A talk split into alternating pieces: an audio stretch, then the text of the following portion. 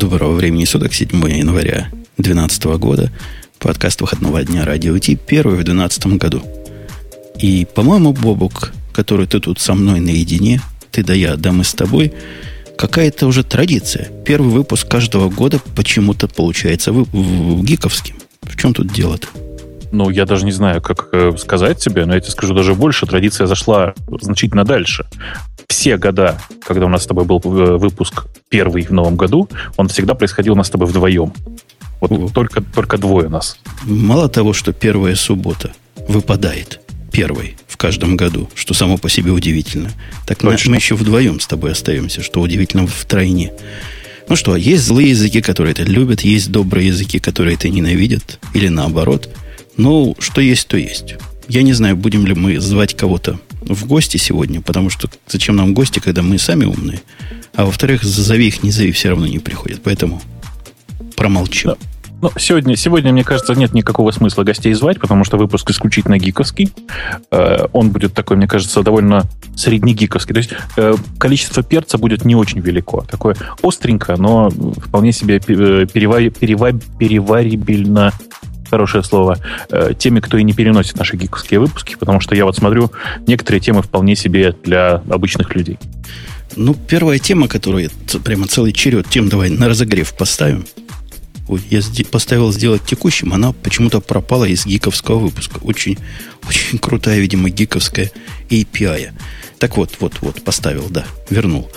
Э, было много разговоров за эту неделю, начало года, видимо, все начинают работников старых увольнять, а новых принимать. Вот по этому самому поводу, как же выбрать себе программиста, а самое главное, как все гики любят от обратного, как не выбрать программиста.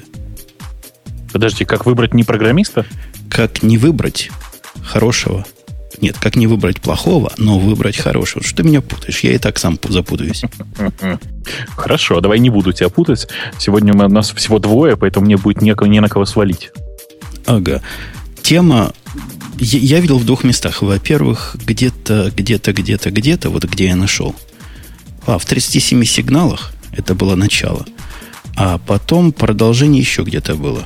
Или в 37 сигналах это было продолжение. Но тем не менее есть у нас как бы два таких момента. Первый момент, о котором, по-моему, мы говорили. Почему у программистов, которые умеют решать квесты, просто смешно брать на работу? Говорили ли мы об этом? Ты знаешь, толком нет. Мы как-то поэтому слегка, этого слегка коснулись, но не более. Я однажды коротко ответил на этот вопрос, по-моему, в каком-то интервью, ну, где-то, где был, требовался короткий ответ.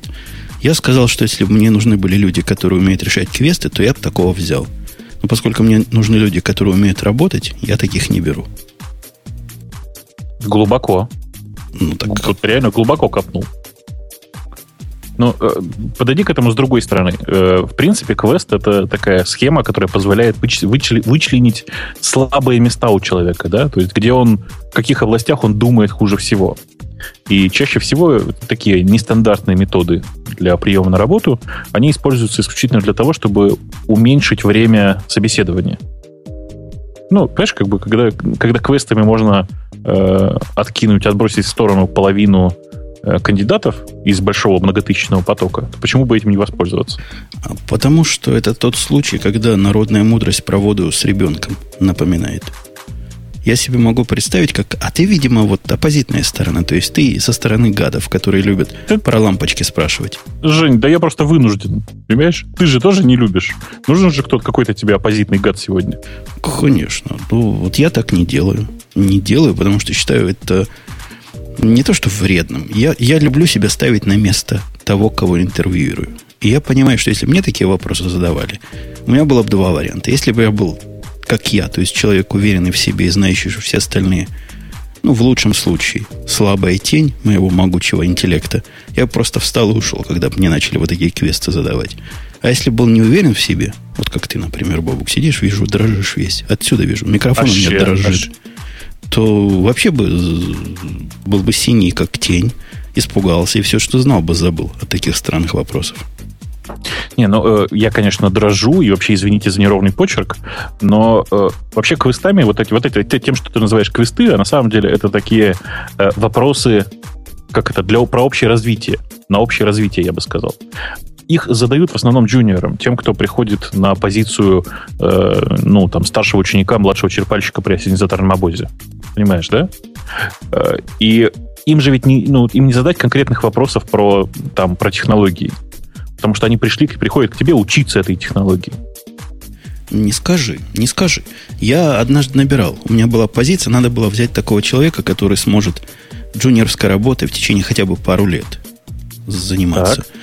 Ну, то есть, ясно, прямо из колледжа взять кого-нибудь недорогого, там, тысяч на 50-60, ну, то есть такого, который не жалко. Не жалко выбросить uh-huh. в случае чего. И я с ним беседовал. Понятно, опыта нет. Ну, откуда опыт, правильно? Ну, uh-huh. он же изучал чего-то. Я брал то самое, что он изучал. Там алгоритмы, например, он изучал. Изучал он объектно-ориентированное программирование в то годы. Чего-то еще. Я с ним говорил на концептуальные темы. Исключительно такие высокоуровневые концептуальные темы, оторванные от всякой реализации. То есть то, что он мог бы понять из своего курса и догадаться потом самому. Но, в принципе, на то, не, не на то, насколько он хорошо это все выучил, а на то, насколько хорошо он понял то, что он выучил. Не, ну, Жень, ты же понимаешь, что э, в таком случае человек, который собеседует, с самого начала должен иметь примерно твою квалификацию, чтобы оценить по косвенным признакам, насколько хорошо человек там не то чтобы запомнил то, что ему рассказали, а осознал то, что ему рассказали. Не, ну, яс, ясный пень, что такое интервью не поручишь проводить HR-овской девчонке. То есть, скорее всего, те, которые ко мне пришли, уже такое интервью прошли в агентстве рекрутеровском. Там их глупыми вопросами уже донимали. Ну да, конечно, тот, кто спрашивает, должен зна- знать ответы и должен представлять даже всю область неправильных ответов, чтобы понять, какой из них менее чудовищен по неправильности. Ну, как, понимаешь, опять же, ты смотришь на эту схему с точки зрения того, что человек пришел к тебе после, ну, скажем, после получения высшего образования, да? А, я нахожусь немножко в других условиях, суровых российских, в которых э, наличие диплома о высшем образовании не говорит ровным счетом ничего. Но, впрочем, на самом деле в Штатах тоже не говорит ни о чем. Не скажи, не скажи. Я вообще небольшой поборник образования, вот с точки зрения оценки эффективности ума. Но есть такие организации учебные, после которых кандидатов можно брать буквально без первого интервью на второе сразу. У меня было несколько выпускников. Был один из MIT, было два из Принстона и еще один еще из еще откуда не помню, тоже из какого-то знатного. Все были умные. Вот не поверишь, все были умные. Но у меня вот э, противоположная ситуация, потому что, да, если с MIT еще как-то согласен, то чувак из Принстона, с которым я последним разговаривал, он умный, но он вообще ничего не понимает в том, о чем говорит. Может, их там учат правильно отвечать на вопросы, я не знаю. Но в, в текущей ситуации я там Принстоном вообще недоволен. Страшным образом. Знаешь, у меня, у меня создается ощущение, что э, последнее время техническое образование очень сильно стало похоже на получение MBA. В том смысле, что Э, людей учат не столько тому, как правильно работать с бизнесом и как правильно работать с технологиями, сколько тому, как правильно отвечать на вопросы. Ну, есть вообще определенный тренд. И я даже был на одном курсе недавно. Такой у нас был курс, обязательно добровольный для начальников. И в том числе там было, как увеличить свою эффективность работы, курс, который мы должны дать своим подчиненным. Главное направление было, их, как их научить правильно делать презентации. Mm. Причем это было специально вот для менеджеров-девелоперов. Предполагается, что я пойду к своим и расскажу им, а, вот вы знаете, что в новом, как он называется, PowerPoint, вот такая замечательная фичка появилась, что ж строчка сама вращается. Это же будет презентация всем презентациям презентации. Вообще, вообще очень круто. Только зачем? Не знаю. Но повышается эффективность восприятия, улучшается коммуникация. Там вот в эту сторону давили. Коммуникация, говорят, у нас проблема в современном мире. Я думал, у нас мозги проблема в современном мире. С коммуникациями вроде все в порядке пока. Не, ну э, смотри, если, если действительно попытаться серьезно рассуждать на тему, нужны ли квесты на собеседование или нет, ну, для меня любые такие вопросы в процессе собеседования э, это э, там тема для поговорить. Понимаешь, да? То есть такие квестовые вопросы обычно задают в ситуации, когда человек молчит, и его очень сложно вытащить на разговор, а в технологиях он ничего не понимает. Пока, по крайней мере. Понимаю. А наши вот эти, вот эти ребята, а именно некий Давид, который написал на 37 сигналах пост Слушай, ты видел, у них пост из SVN идет. Написано 37signals.com slash SVN. Слушай, как у вас прямо в Яндексе было? Слэш SVN, точка SVN и вперед. В 37 а, сигналах тоже такое бывает. Так Я вот, так, так посты на гитхабе храню, да, в, в, в гистах. Угу. Он говорит, что метод у них вообще не такой, как мы с тобой обсуждаем, а метод у них другой. И я, кстати, такой метод тоже не очень люблю. Хотя однажды проходил интервью таким образом и не счел себя оскорбленным. Они дают настоящую задачу, но маленькую, такую, которую можно за пару суток полностью отдизайнить, имплементировать. И, по-моему, так это между строк тут идет. Это задача, которая требует группового участия. Может, несколько кандидатов одновременно работают над ней. Вот детали такие они не рассказывают, но вот это их способ интервью. То есть приходит человек, к нему говорят, опаньки, а вот есть у нас задачка. Напиши-ка ты, дорогой тот-то, все-то и пятое, и десятое, а мы посмотрим, ну, э, это про другое. Я когда обычно подбираю индивидуально людей для себя, не для Яндекса, а для себя. В чем разница, сейчас немножко побольше объясню, да? Э, я обычно делаю точно так же. Я говорю, знаешь, ты наверняка ведь сейчас любой адекватный человек, он, скорее всего, участвовал в каких-нибудь open source каких-то вещах, и что-то у него наверняка выложено на каком-нибудь там, не знаю, GitHub, SVN, еще где-то. Дай, пожалуйста, посмотреть на образцы твоего кода. Обычно это говорит значительно больше, чем любое собеседование. Это правда. Э, есть еще вторая сторона. Вторая сторона выглядит так. Э, когда я могу проинтервьюировать человека очно, я его сажаю в комнатушечку, выдаю ноутбук и говорю, знаешь, а напиши ко мне, и дальше говорю, что нужно написать. Ну, такую программку, которую можно написать за час-полтора. При этом, конечно, ты можешь пользоваться всеми интернетами, какие тебе там хочется, вообще чем угодно. И она а, работать должна в конце? Ну, это не обязательно. То есть будет приятно, если она будет работать. На самом деле это отдельный тест, потому что, ну, ты, ты же просишь человека не написать не там, не, не, я не знаю, не сортировку пузырьком, да, а говоришь, знаешь, вот напиши мне, пожалуйста, программку, которая, ну, давай я тебе какой-нибудь пример приведу сейчас. Э, рекурсивно удаляет все файлы, у которых в первых 256 байтах есть, есть какое-либо слово. Угу. Понимаешь, да? Понимаю. И говоришь, что у тебя, у тебя есть на это там типа часа полтора на решение этой задачи. Причем я, как бы человек, обычно ничем не ограничиваю, ни языками, ничем. Мне, в общем, не важно, на каком языке он это реализовал. Вот. Э, и, ну, как бы приятно, например, когда человек сразу же говорит, что он все это написать не успеет, а успеет написать вот это сразу же, например, сходу, еще до того как. И сразу, сразу можно ему на дверь указать, правильно? Не успеешь? Ну, Пошел это зависит, зависит от задачи. Э, можно, можно, э, приятно, когда человек, э, когда приходишь к человеку и говоришь, я вот, вот это вот написать не успел, зато типа программа работает вот по такому красивому алгоритму. Тоже можно сделать интересные выводы, как ты понимаешь.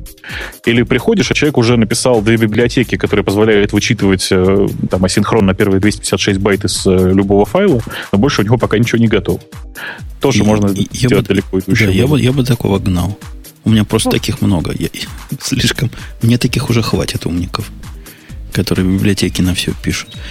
Так, а у них еще, знаешь, одна специфика есть в 37 сигналах, хотя я в другом месте прочитал. Они против, я не знаю, есть ли у них офис вообще, в котором все работают, но они за телекоммуникаторов.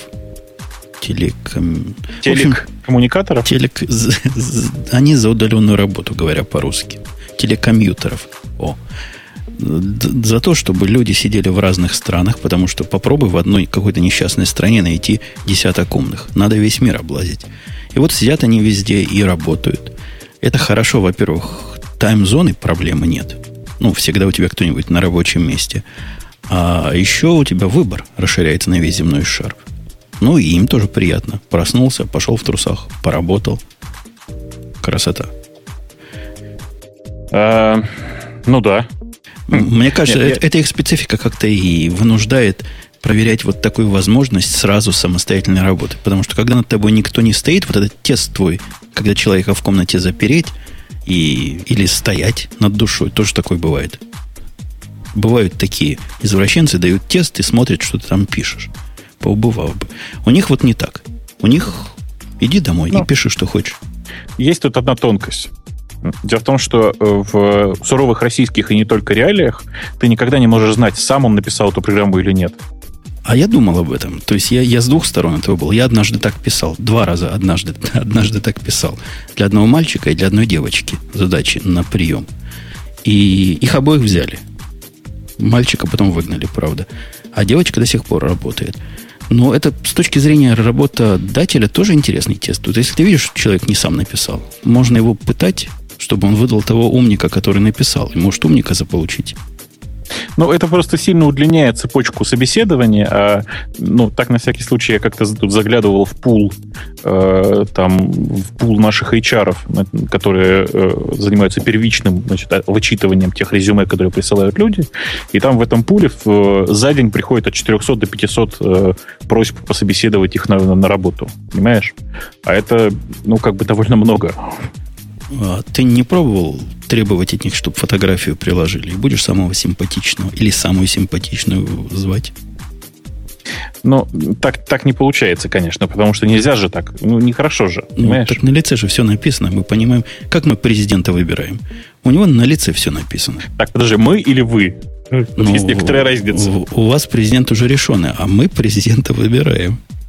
Я думаю, что у вас, к сожалению, тоже уже решенный, но это не важно. Э, что-то я хотел сказать. А, да, конечно, по лицу очень важно и все такое, но это уже последний этап. На случай, если вдруг ужасно не понравится по лицу. Тогда можно и по лицу, в принципе. Э, что-то я хотел сказать. А, э, обещал рассказать, чем отличается набор лично для меня и набор для Яндекса. Ну, дело в том, что просто набор в большую компанию и набор в маленькие стартапчики — это принципиально разные люди. То есть в, я могу в Яндекс взять человека, который вообще, как бы, ну, вообще не в состоянии разговаривать с окружающими. То есть он будет, ему выдадут маленькую задачку, которую он будет в одиночку, например, пилить в углу там тихо, спокойно, и за через два года получит какой-то результат. Например. Если я э, беру человека для себя, то мне нужно, чтобы я выдал человеку задачу, а через неделю он пришел с, с результатом каким-то. Понимаешь, да, разницу? Не то понимаю, есть... а где тут про разговаривать? Про, почему про, про, через неделю про разговаривать? Потому что э, задача, которая на два года большая, ее можно там детализировать на уровне мне нужно, ну, типа, вот входные условия такие, выходные такие. Если это задача на неделю, то есть э, это задача какая-то практического плана, то ее нельзя иде, там, детализировать до конца. И детализация, э, там, э, грубо говоря, детализация задачи, э, которая на неделю, и детализация задачи, которая на год, она по времени занимает одинаковое время, примерно, там, грубо говоря, там, нужна неделя на детализацию.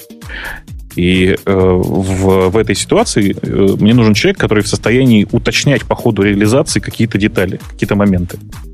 Ты лукавишь. Это обязательно человек, который... Ты, Нет. Ты но... лукавишь. И я вижу, что ты хочешь сказать, но боишься, потому что начальство слушает. Начальство не слушает. Слава богу.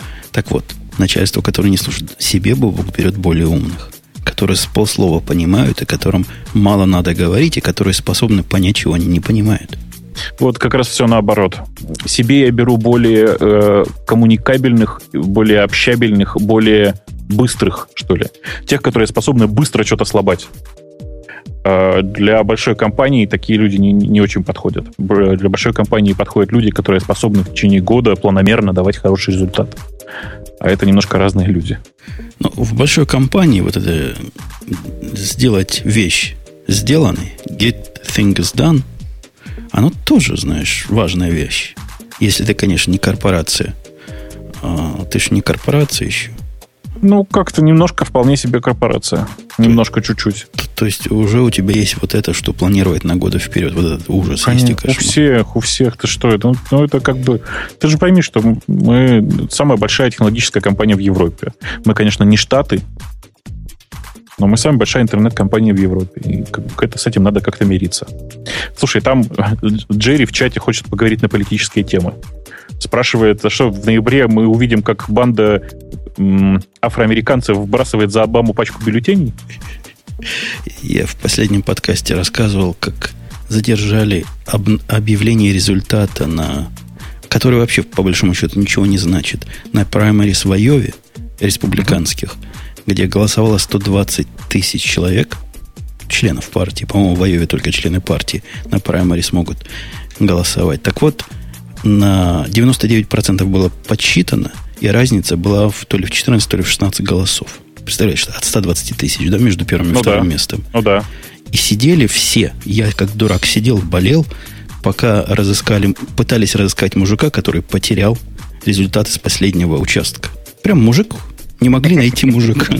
Он один шарик потерял, второй сломал. В конце, в конце концов решили полюбовно по записям наблюдателей. Но и в результате выиграл наш, то есть который до этого проигрывал, тот, за которого я болел. Он выиграл, по-моему, тоже на 15 или на 16 голосов в результате вот этого пересчета. Не, ну, э, понимаешь, я как бы... Вообще, праймарист тут, как, как ты понимаешь, меня не очень интересует. Больше интересуют президентские выборы. Они всегда самые интересные. Вот. Э, и я просто отлично помню там все эти многочисленные пересчеты во Флориде э, во время переизбрания Буша. Да, да, да, да, да. Еще расскажите, что это кто там, тесть, зять, кто там был, подсчитал да. ему лишнее. Слушай, я не помню деталей, я помню, что э, кто-то не из самого желтого канала, то есть, грубо говоря, не из Fox, Э, тоже выкладывал бешеные какие-то там отчеты на тему того, как все это было подтасовано. И хочу сказать, что э, э, крики вы, вы, многочисленные о том, что все выборы подтасованы, они есть в каждой стране. Да не было здесь криков. Я, я эти выборы тоже наблюдал пристально. Кричали, ну, действительно, желтые. И не вот как ты издеваешься, Фоксы всякие, а кричали совсем. Желтые-желтые, такие, знаешь, левые-левые, такие левацкие-левацкие, которые кричат про то, что в Бразилии самое лучшее здравоохранение, а на Кубе права человека вообще. По сравнению с нами просто песня. Вот эти и кричали примерно. И до сих пор кричат. Ну, даже я не знаю. Даже я что-то... Что-то я даже Даже не знаю. Вернемся к нашим техническим темам, отходя от да. политики. Э, для того, чтобы вас пригласили, нужно написать резюме, и у нас статья «Как сделать ваше резюме менее отталкивающим», переводя на литературный русский язык. Именно техническое резюме вот таких людей, которые Бобуку, да, мне письма пишут. Так. Видал? Нет? Нет.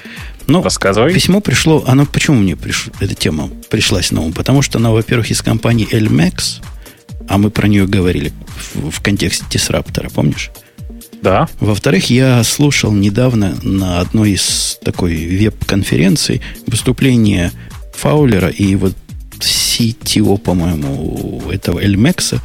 И CTO хороший такой мужик, умно говорит, хорошо артикулирует свою мысль. В общем, умеет сказать то, что знает, и видно, что что-то знает. Поэтому люди достойные, по-моему, уважения. Поэтому вот потому и статья к нам попала. Первое, первый пункт совершенно простой и прямой. Вы должны быть способны написать свою мысль без ошибок. Имеется в виду грамматические ошибки на английском языке. То есть то есть э, вы должны уметь пользоваться каким-нибудь какой-нибудь проверялкой орфографии, да? Да нет. Проверялка орфографии это ладно, но если бы ты видел, какие приходят резюме от людей, от местных людей, там же все, ну, ладно, запятые. Бог с ними запятыми, никто на запятые не смотрит, в английском языке особенно. Их вообще, по-моему, ставят произвольно. В всяком случае, я правила не знаю. Но там все не так. То есть человек, который знаком с грамматикой, иногда просто содрогается от того, что эти гики пишут. А? Их, их совет, даже если вы не умеете, если вы не, не местный, если ваш родной язык, материнский, так сказать, танк, не, не этот, найдите того, у кого он этот. И я с этим советом полностью согласен. А я искренне считаю, что себе, что резюме нужно писать самому, причем каждый раз э, не шаблоном форми, формировать его, простите, а просто руками набирать э, полностью все, что хочешь рассказать о себе. Это немножко другой подход. Почему другой? А потом дать на проверку ошибок тому, кто может найти ну, неправильные времена, неправильные формы, неправильные окончания. Ну, ну он работать же... потом за тебя будет, нет? Да нет. Ну, чтобы, ну, чтобы аккуратненько было, понимаешь? В комментариях-то никому не важно времена. Там написал все, все глаголы неопределенной формы, и хорошо будет. А здесь, здесь нет. Здесь же человек читает. Он может содрогнуться, ухмыльнуться и отложить в сторонку исключительно от этого. И бывает такое. Да. Второе. Говорит, вы должны использовать большие буквы в тех местах, в которых надо использовать большие буквы. Ну, так, во-первых, не пишите все большими буквами, я бы посоветовал. То есть отпустите капслог. Отпустите, не мучайте капслог. А, он тут утверждает, что первая, значит, буква должна быть большая. Ну, такое, значит, сложное правило. Предложение с большой буквы должно начинаться. Там слово I должно быть тоже большим. Слушай, ну э, это опять же про то, что нужно пользоваться, уметь любыми средствами для онлайновой проверки. Ага. Ну да, он говорит, что вам, товарищ-то не 13 лет, и вы не, не, не подросток, который смс-ку подружке пишет. Все-таки пришли в серьезную организацию. Пишите, как положено в серьезных организациях. Да? Но, ну, да? Ну. Э, дальше про корректировку грамматики. Ну ладно, это мы уже тоже затронули. Это он на том говорит, что нужно найти English speaker, пусть он вам грамматику отточит. И uh-huh. еще он утверждает, что его вовсе не волнует, какая версия спринга, какую версию спринга или я не знаю уж чего ты использовал раньше, и не морочи голову своими терминами и номерами. Слушай, по-моему, совершенно прав. И я когда вижу резюме, в котором, знаешь, в заголовке заголовок идут использованные технологии. Там Spring версия такая-то, такая-то, такая-то, такая-то, такая-то, такая-то. И, и вот на, на три строки все версии, которые он когда-то... Кому это надо? Я думаю, что никому, ты прав. Ну, то есть это такая, такая совершенно непонятная мелочь. То есть, ну, если хочешь сказать про Spring, ну, скажи, что есть Spring. Кому версия интересует? Особенно, знаешь, любят писать «владею Word» и перечисляют версии, каким Word. Программист владеет Word, там 35 версий. Тоже очень полезная информация. А, да, да, да, да, да. А нельзя просто написать «владею всеми текстовыми редакторами»? Даже теми, которыми не знаю. Можно, знаешь, вписать, например, там, любимый... Я, я бы не, не удивился, а приятно бы, приятно бы оприятнился, если бы написал мне кандидат, вот, значит, люблю S, как наш называется, сублим, сублим uh-huh. текст. Люблю. Это приятно. Прям мы с ним похоже любим. Но в версию, если он написал бы вот эту шестизначную, которую у него, я бы не оценил. Собственно, об этом и пункт. Не загружайте, не загружайте своих читателей всякими глупыми подробностями, которые просто раздувают ваше резюме и мешают его быстро просканировать по ключевым словам. Ну, я-то вообще думаю, что не, нет никакого смысла вписывать туда там, э, что я умею пользоваться Word, фигордом и вообще. Ну, окей, ты можешь написать честно, что умею пользоваться офисными программами. Кому это, правда, нужно, особенно в резюме программиста, непонятно. Мне кажется, такое вообще не надо писать. Потому что это какое-то стыдное, какое-то стыдное знание. Эм, умею пользоваться да. Word-процессором. Умею пользоваться всем. Да, ну, это само вот собой там, слушайте, очень, очень, очень, очень точно в чате у нас пишут. Владею поиском Google. Без словаря. Э, дальше какие у него еще темы, еще темы, еще темы. Он хочет, значит, знать о, о тебе всякое, всякое интересное. Ну, например, если у тебя open source проекты, хорошо бы об этом рассказать, вот не скрывать. Если ты ведешь какой-то блог, даже не технологический, тоже про это расскажи про увлечение расскажи. Вот про вот такие человеческие вещи, потому что потом же с человеком надо общаться на работе. Ну, чтобы знать, что же, добитый гик или недобитый гик пришел. Лучше бы недобитый был. Блин, что-то у меня... Представляешь, у меня очень смешно. У меня почему-то нос начал издавать какие-то странные звуки. Теперь мне приходится тщательно дышать через рот, потому что начинаешь дышать через нос, и получается такой гудящий смешной звук. Низкочастотный. Низкочастотный. Должен сказать при этом, что э, издавать эти звуки на собеседовании я бы не рекомендовал. А ты приветствуешь, когда тебе в резюме пишут «люблю играть в теннис» или там «плаваю кроликом» или «зайчиком»? Э, ну, почему нет? Это же отличный повод для того, чтобы снизить зарплату на входе. Почему? Раз пока не научишься барсиком плавать, Плавая кроликами, Конечно. маленькую зарплату. Конечно. Точно. Будет к чему придраться. Не часто такое, кстати, бывает. Вот про увлечения пишут, про блоги, про свои, про подкасты. Я уж не знаю, чем кандидаты занимаются. Ну, я обычно это все нахожу и сам неплохо. Потому что это все достаточно легко находится. Но это все касается исключительно э, исключительных личностей. Потому что какой блок ведет к там, кто ну, обычные нормальные программисты, это, в общем, никому не интересно. А ко мне не, не так давно, ну, с полгода назад приходил один товарищ, я там консультировал не для себя, а для другого товарища. И у него буквально в первых строках было написано, что он чемпион, чемпион штата, какого-то южного штата, уж не помню какого, по вот этой картофельной стрельбе. Так. Это хорошо. Прикинь. Ты его, а ты его заставил продемонстрировать свое умение? Свое орудие, орудие. Не, это серьезная вещь. Там же, знаешь, это картошкой стреляют такими специальными приборами сложными, которые они сами и делают. было нам о чем поговорить. Пол интервью мы говорили про его картофель-стрелялку. А ну ты мог бы ему там интересные вопросы с точки зрения математики позадавать про картофель-стрелялку. Не-не, у него картофель-стрелялка наша, гиковская. Она не то, что в руки берешь и стреляешь. Там с компьютерным управлением все рассчитывается. Чуть ли угол наклона автоматически не высчитывается в зависимости от э, ветра. В общем, там правильная штука. Его только за это можно было взять. Не зря он написал в первых строках. Да. Да. Слушай, что мы действительно какие-то с тобой какие странные вещи обсуждаем? А это мы ну, готовимся, разви, раз, разминаемся в буфете. Да, давайте к важной вещи перейдем. Важная вещь была вот в чем. Прошлый выпуск наш раздавался при помощи псевдонародного CDN. Э, давай сначала ты расскажешь, как, как у тебя псевдонародный CDN устроен был. Потому что я так понимаю, ты поменялся к чертям собачьим, да? Вот этот выпуск раздавался при помощи псевдонародного CDN, который на двух моментах основан. Во-первых, на любезных слушателях, которые нам сервера пораздавали. Дофига мы серверов получили, кстати. Просто Сколько? больше, чем можем. Секрет. Больше, чем можем. Сейчас активно у нас 15. И у меня есть ну, еще это... 6 штук, которые ждут своего часа. Это хорошая цифра. Причем я там не брал всех подряд. Там был входной порог, понимаешь? То есть сервер должен быть не, не меньше 100 мегабитного канала, а иначе, иначе нет. Вот. Вот таких серверов у нас уже куча. И вопрос-то, а что дальше с ними делать? Ну, наш-то путь самый простой. Какой самый простой путь? Ничего не делать, правильно? Нет, самый простой путь это раскидать по всем серверам нужный тебе файл и там, я не знаю, любым редиректором туда отправлять случайным Ну образом. да, ну, во-первых, проблема, как раскидать туда файл.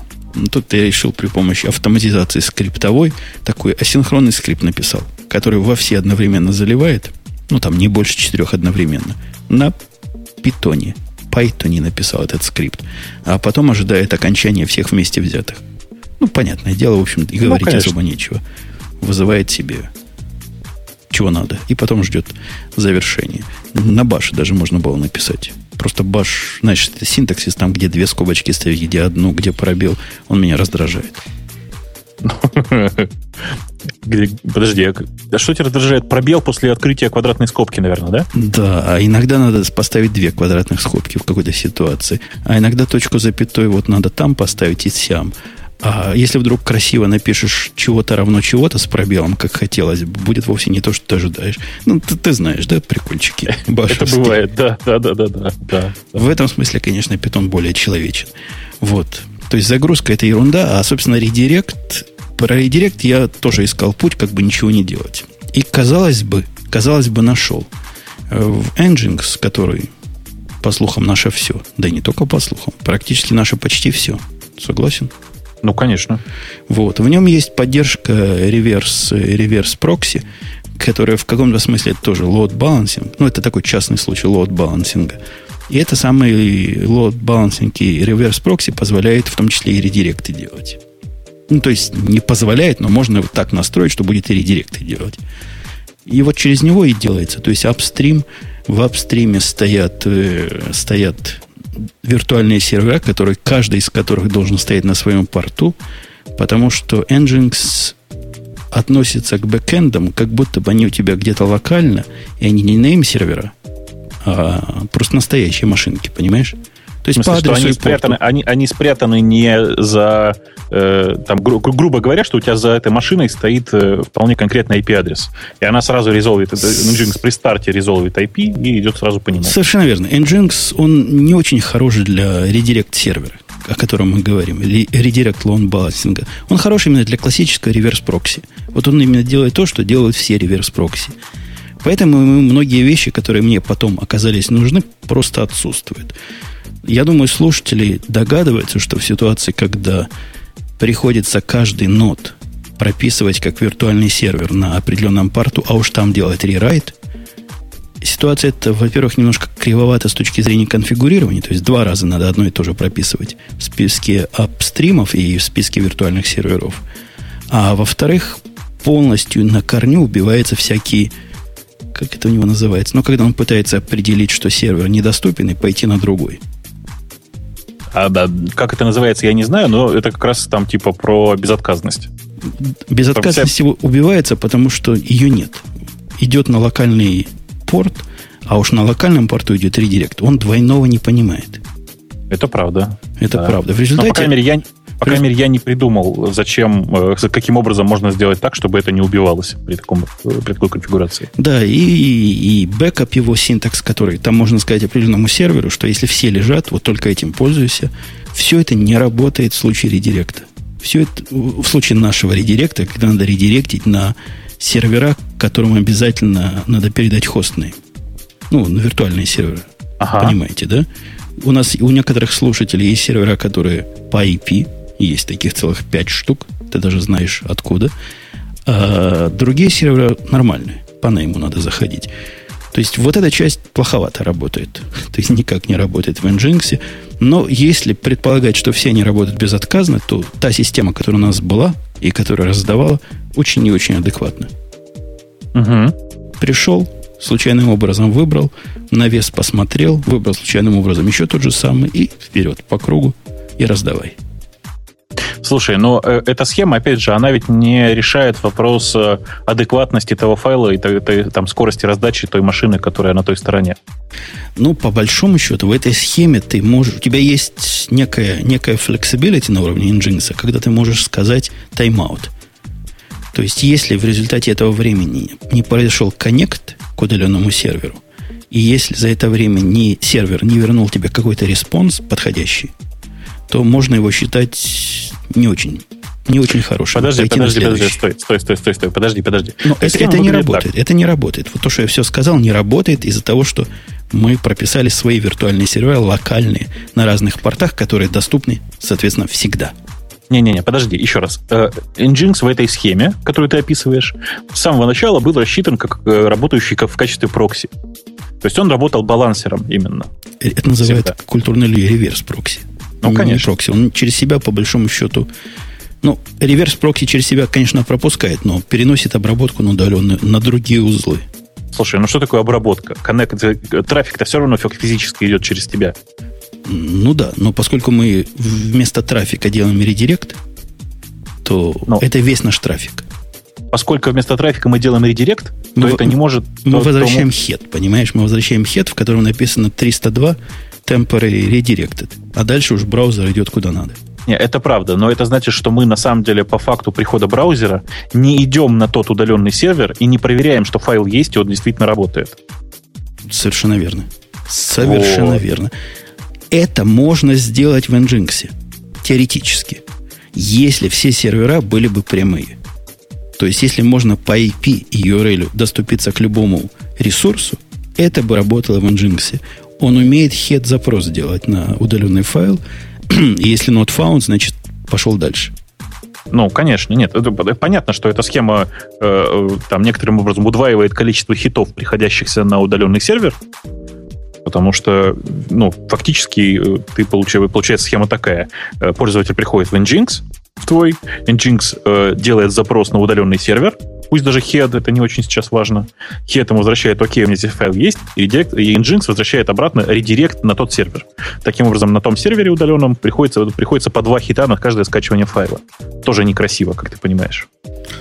Кстати, есть некоторые клиенты удаленные, которые, вот я глядел на логи, которые всегда делают сначала head, а потом get. Прям даже не знаю, зачем они это делают. Да, я знаю, есть такие, да.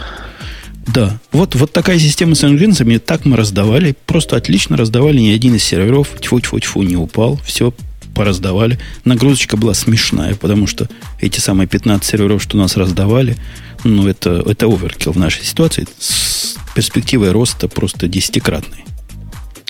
Э, пока, да, да, когда Женя только-только начал, значит, обсуждать всю эту схему, я внезапно подумал, что я ужасно хочу написать э, э, такую систему, которая позволила бы, ну, давайте скажем так, э, систему, которая позволила бы э, на условиях вот таких донейток, так же, как для нас, э, делать CDN для любых проектов, не только для Radio. Собственно говоря, я ее на самом-то деле реализовал, я ее просто никуда не задеплоил еще. Я ее обязательно задеплою, наверное, в течение месяца. И, и наверное, там даже какой, какой-никакой бизнес появится. Потому что идея, конечно же, очень забавная получилась. Причем, что самое интересное, это, конечно же, в, даже, даже та схема, которую предполагает, предлагает Женя, она немножко сложная вот чем. Дело в том, что она требует конфи... некоторые специальные конфигурации HTTP сервера на, э, как это сказать-то, на стороне человека, который отдает нам свой трафик в свое распоряжение. Если вы понимаете, о чем я. То есть, грубо Ничего говоря... подобного. Что? Вот ты не прав. Одно, а из, моих, сейчас... одно из моих да. главных э, мыслей вот в этой эпохе, когда я собирал добровольцев, было, так, было такой тезис. Сделайте любой сервис, который по любому URL, но регулярному, ну, то есть понятно, как его вычислить, будет мне отдавать. Мне не важно, чего там у вас будет, абсолютно не важно, где файл лежит. Хоть где-то внутри, лишь бы я по URL мог к нему доступиться. То есть конфигурация не требуется особой, понимаешь, в этом весь цимис. Но HTTP-сервер требуется настроить хоть как-то. Да я не к тому, я к тому, что, например, есть, э, э не знаю, есть Dropbox, да, у тебя. Ты не можешь сейчас из твоего Dropbox там донейтом раздавать какой-нибудь файл. Могу. То есть могу, конечно, если достаточно дропбоксов, я могу гарантировать, что я их не, пере, не переиспользую. Контроля трафика у меня нет никакого. Это, это нет, это у тебя в новой конфигурации есть. В старой тебе требовалось создать э, э специальный хост. У тебя машина должна была отвечать по... Ну, это, понимаешь, это из-за того, что ты, ты продублировал... Ты не прав. Ты не прав. Да. Ты, я тебе расскажу, как можно в, в Nginx это сделать с хостом. Так, Необходимо, как? еще раз, сделать на каком-то внутреннем порту 9999 э, виртуальный сервер, который будет с одной директивой rewrite. И этот rewrite будет иметь вот этот э, URL не, дропбоксовский. Не-не-не, это, это, как раз, это понятно, но это для каждого файла придется делать. Потому что название файлов в Dropbox может отличаться от названия файлов у тебя. Что это вдруг? Ну, почему бы нет? То есть человек Главное, возьмет файл, тот же самый файл. Возьмет файл и вдруг с пьяной головы его переименует. По-моему, ты овер-инженеришь, Бубук. Зачем, Но зачем в это данном, надо? В данном конкретном месте овер-инженерию... Нет, ну есть причина, зачем это бывает нужно. Например, у тебя MP3 файл. Да? Есть куча проксей, у людей есть куча, значит, офисных работников, которые, которым не позволяют скачивать файлы, содержащие .mp3. Ой, ой, не морочите мне одно место. Я тебе расскажу, почему ты морочишь одно место. Количество... Почему? Это типичные, дорогие слушатели. Вот у нас же подкаст, он учебный в том числе. Типичный, дорогие слушатели, пример, когда неправильный вопрос порождает неправильный ответ. Вопрос твой надо было не так задать. Какое количество людей вот за такими проксями сидит? Я тебе могу точно сказать цифру. Малое. Чуть больше, чуть больше 3%. Количество сидит малое. То есть, если вы хотя бы один сервер, который у вас под полным контролем, научите понимать .pdf в этом месте, в самом деле это mp3, и возвращать ему, ну, и PDF-хедер, и файл как будто PDF, а он там потом переименует, ну, чтобы обмануть все эти все эти внутренние прокси, да? Ты что это хочешь? Uh-huh. Сделайте да. это на своем сервере, да и все. И не морочите себе голову с распределенным. 3% как-нибудь сами отдадите. Это то, что мы сейчас делаем. Да не, не, Жень, я же не к тому совсем. Ты решаешь одну задачу, я другую. У тебя задача очень простая. Как раздать весь трафик э, радиота, желательно э, так, чтобы все пользователи получили свои хорошие файлики. Это одна задача. А у меня задача немножко более широкая. Как сделать такой CDN, который управляет, э, грубо говоря, такой, знаешь, эм, как это, SaaS CDN. О, какое модное слово я вспомнил. Э, такой э, CDN, который э, позволяет любому человеку выступить в качестве умпутуна, раздающего файлы. Понимаешь, да? Понимаю. Такой, такой торрент наоборот. То есть, есть есть торренты, которые требуют специального программного обеспечения, а здесь никакого специального программного обеспечения не требуется. Ты сделал 10 разных зеркал и все, и ты получил, и ты, зайдя на этот сервис, сделал из него, из, этого, из этих зеркал некоторый CDN, который позволяет там э, достаточно гибко с ним работать. Вот такую задачу я для себя решал. Потратил я на эту задачу где-то примерно аж целых 18 часов собственного времени, э, и результат мне уже пока нравится. Я потом обязательно куда-нибудь выложу куски в open source, чтобы э, не то чтобы похвастаться, а чтобы можно было поржать надо мной. Ну так расскажи, собственно, у тебя CDN, да, который у него есть Смотри. центральная точка доступа? Да, у него есть центральная точка доступа. Э, выглядит это так. Значит, есть, э, грубо говоря, есть э, мастер, в смысле владелец какого-то проекта, в данном случае, например, проект Radio T, да? Внутри этого проекта есть очевидным образом файлики. Любой человек может зайти, грубо говоря, там, давай в простейшем случае говорить на веб-страничку, хотя вообще первично здесь консольная командочка специальная, и сказать, я, значит, чувак с e-mail вот таким-то, а точнее, я чувак с ключом вот таким-то, специальным API-ключом, я вот этот файлик выложил еще вот здесь. Ага, говорит, регистрируется у тебя. Да, он, типа. да. Он, он регистрирует файлик. Факт, факт того, что он выложил где-то файлик. Ага, говорит система. Чешет голову. Говорит, о, супер. Идет проверяет, что файлик именно тот, выложен именно тот файлик, а не какой-то другой. Ну, то есть она его прям выкачивает, замеряет скорость выкачивания, кстати, э, проверяет э, там MD5 от, от, от этого файлика, то, что она такая же, как у того файла, который выложил Умпутун когда-то. И говорит, окей, хорошо, твое, твое, твое этот самый добавлено в, в общий список, э, как бы это сказать, зеркал. общий список зеркал Нодов. для этого файла. Нодов, да. да. И после этого, ну, и дальше есть, соответственно, два, э, два варианта. Либо Умпутун у себя на сайте дает прямую ссылку на скачивание из этого CDN, и там просто случайным образом или с помощью весов выбирается, какое зеркало отдать. Это вариант номер раз. Он, как мне кажется, плохой. Вариант номер два выглядит, выглядит по-другому. Умпутун вставляет маленький блочок для такой, знаешь, такой iframe в свой WordPress или там блогер, неважно, что-нибудь, э, в котором показывается на выбор три разных зеркала, с которых можно скачать. Три случайных зеркала, с которых можно скачать. В чем цимис этой идеи? Почему именно там, почему э, разные зеркала? Во-первых, потому что ты можешь выбрать себе любимые зеркала, и тогда тебе будет выдаваться те зеркала, которые ты предпочитаешь всегда. Понимаешь, да? Идея. Например, любишь ты качать из э, дропбоксового, из, из бабукового дропбокса всегда. Ну, mm-hmm. нравится тебе. Mm-hmm. Тебе будет на первом месте всегда показываться именно этот, если ты его часто выбираешь. Э, цимис номер два заключается в том, что если ты ткнулся скачать из бабукового дропбокса, а оно как бы плохо качается, то ты тут же можешь выбрать второе зеркало. Причем, если ты, как я, качаешь системами, которые понимают закать, докачку, то у тебя продолжится качаться с того же места, потому что имя файла будет то же самое. Понимаешь, да? Я понимаю. Но я уже вижу да. целый ряд проблем в твоем решении. Ну, ты я вижу миллион, я вижу миллион проблем в этом решении. Значит, ну и третий самый важный момент заключается в том, что если у тебя не качается, ты тут же рядом, ну, ты, ты ткнул в какое-то зеркало, тебе показалось, что ты качаешь сейчас вот с этого зеркала, и ты тут, тут же можешь, если у тебя не качается, сказать, ой, там файлика нет, или файлик плохой, проверьте-ка его срочно. Ну и, собственно говоря, все. Это вся система.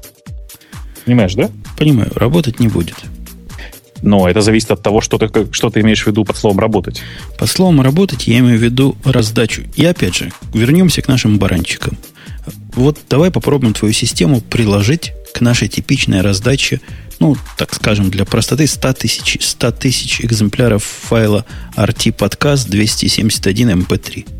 Ну, давай для простоты миллиона. Миллиона, хорошо. Так, ну.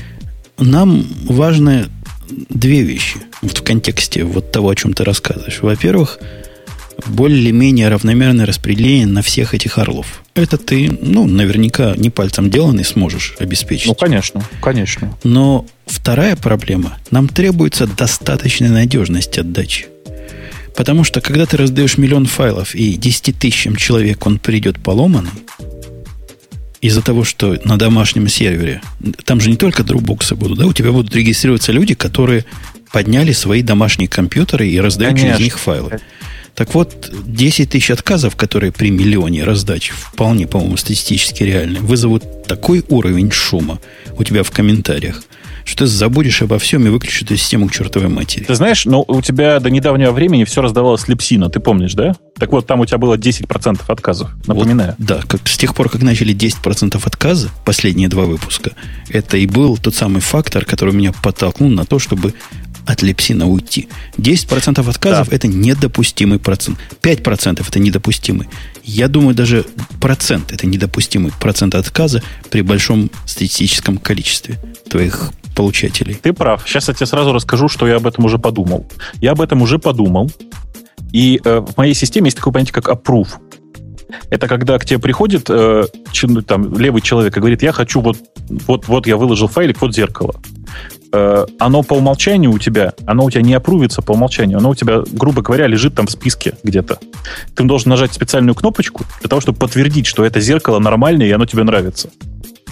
Так вот, твоем конкретном случае, когда для тебя жизненно важно э, раздавать без всяких яких, ты можешь принимать э, э, в свой список зеркал только тех людей, про которых ты точно знаешь, кто это, и в которых ты уверен на 100%. Понимаешь, да?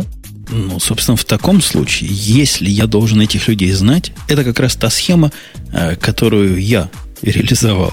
То есть, Конечно. когда проверенные люди с настоящими серверами, зачем тогда козе баян такой сложный? Сейчас зачем расскажу, мне проверять зачем? MD5 у них? Я этих людей знаю, они у меня честные, они файло не подменят. Их проверять не надо, у них хорошие настоящие сервера. Нет, зачем проверять MD5? MD5, э, проверка MD5 появилась самым смешным образом. Дело в том, что я выложил, э, там для тестов, естественно, выкладываю все на несколько своих маленьких серверов, и на одном из этих серверов я вдруг внезапно обнаружил, что файлик, который скачивается, он неправильный. Я долго ломал себе голову, что же не так, что к чему. Оказалось, знаешь, очень смешно. Оказалось, что на сервере бита, битая память. И VGET просто получил, простите, битый файл в результате. То есть ты пойми, что ошибка это может быть ведь не обязательно по вине человека. Опять оверинжиниринг. То есть, ну, это событие в твоей системе настолько мало значащее и настолько маловероятное по сравнению с отказом нода, что я бы на него не стал даже внимания обращать. Ты прав, только тут есть одно но. Смотри, представь себе, что тебе нужно не с 16 узлов раздать, а представь себе, что... Ну, давай прямо говорить. Представь себе, что ты раздаешь, э, не знаю, порнофайл с Анджелиной Джоли. С тысячи Его узлов. нужно ну, там, желательно с 10 тысяч узлов, на всякий случай. Вот, Потому что и пока... я посмотрю, как ты на 10 тысячах и пруф будешь делать ручками. Да, одной командой ты что? Я буду всех автоматически подтверждать. Для Джули подходят все. Конечно. Так вот, э, в, в этой схеме есть один, один момент. Смотри, э, у тебя действительно очень редко случается, что выкачивается или там выкладывается неправильный файл. Но если это произошло, то дальше эта система будет по нарастающей идти, потому что э, новые люди, которые выкладывают у себя этот файл, они ведь его скачивают из CDN. Понимаешь, да? Ну, понимаю. Я, я понимаю. Я понимаю, что твой крайний случай, который может быть и случится когда-нибудь, он может лавинообразно поломать все. Но да. сомнения у меня возникают по поводу вероятности вот начального случ- случания этого Нет. случая ты, ты прав. Но значит, э, э, вторая причина, зачем нужно выкачивать э, и проверять MD5, заключается в том, что вообще-то некоторые, мне страшно сказать, но некоторые люди вообще-то имеют дурацкую привычку э, сказать, я тут в CDN, я файлики раздаю, а потом взять и подменить файл. Не, ну это козлы. Конечно, Их с этими козлами нужно бороться. Поэтому, если MD5 отличается, то владельцу э, этого проекта приходит нотификация. Чувак, знаешь, там вот тот-то, у него почему-то MD5 неправильный. Я на всякий случай это зеркало выключило, а ты там дальше сам решай, что с ним делать. Я понимаю. Blacklist занести к чертям собачьим и больше не... не, не это, это действительно важный момент, если у тебя анонимная такая сеть, то есть людей, которых ты не знаешь. Анонимный CDN. Ну, понимаешь, для раздачи порно с Анджелина Джоли нужно как бы любые средства использовать. Любые средства Это хороши. просто такая, Чтобы такая редкость, что... увидели. Конечно, конечно. Понял. А, да. А вот если с 13, с номер 13 порно раздавать, тоже любые средства подходят? Слушай, как ты смеешь вообще? Она не может сниматься в порно, она не такая. Она вообще почти святая. Ты что? Ты что, я видел? Черт. Жень, ты зачем сейчас спалился? Спалился. Как, как-то вижу, да. Вот. И не в Яндексе даже нашел. Я понял. Я... Что тебе сказать про твою систему? Мне она не нравится. То есть, не то, что она мне не нравится, она мне не нравится концептуально.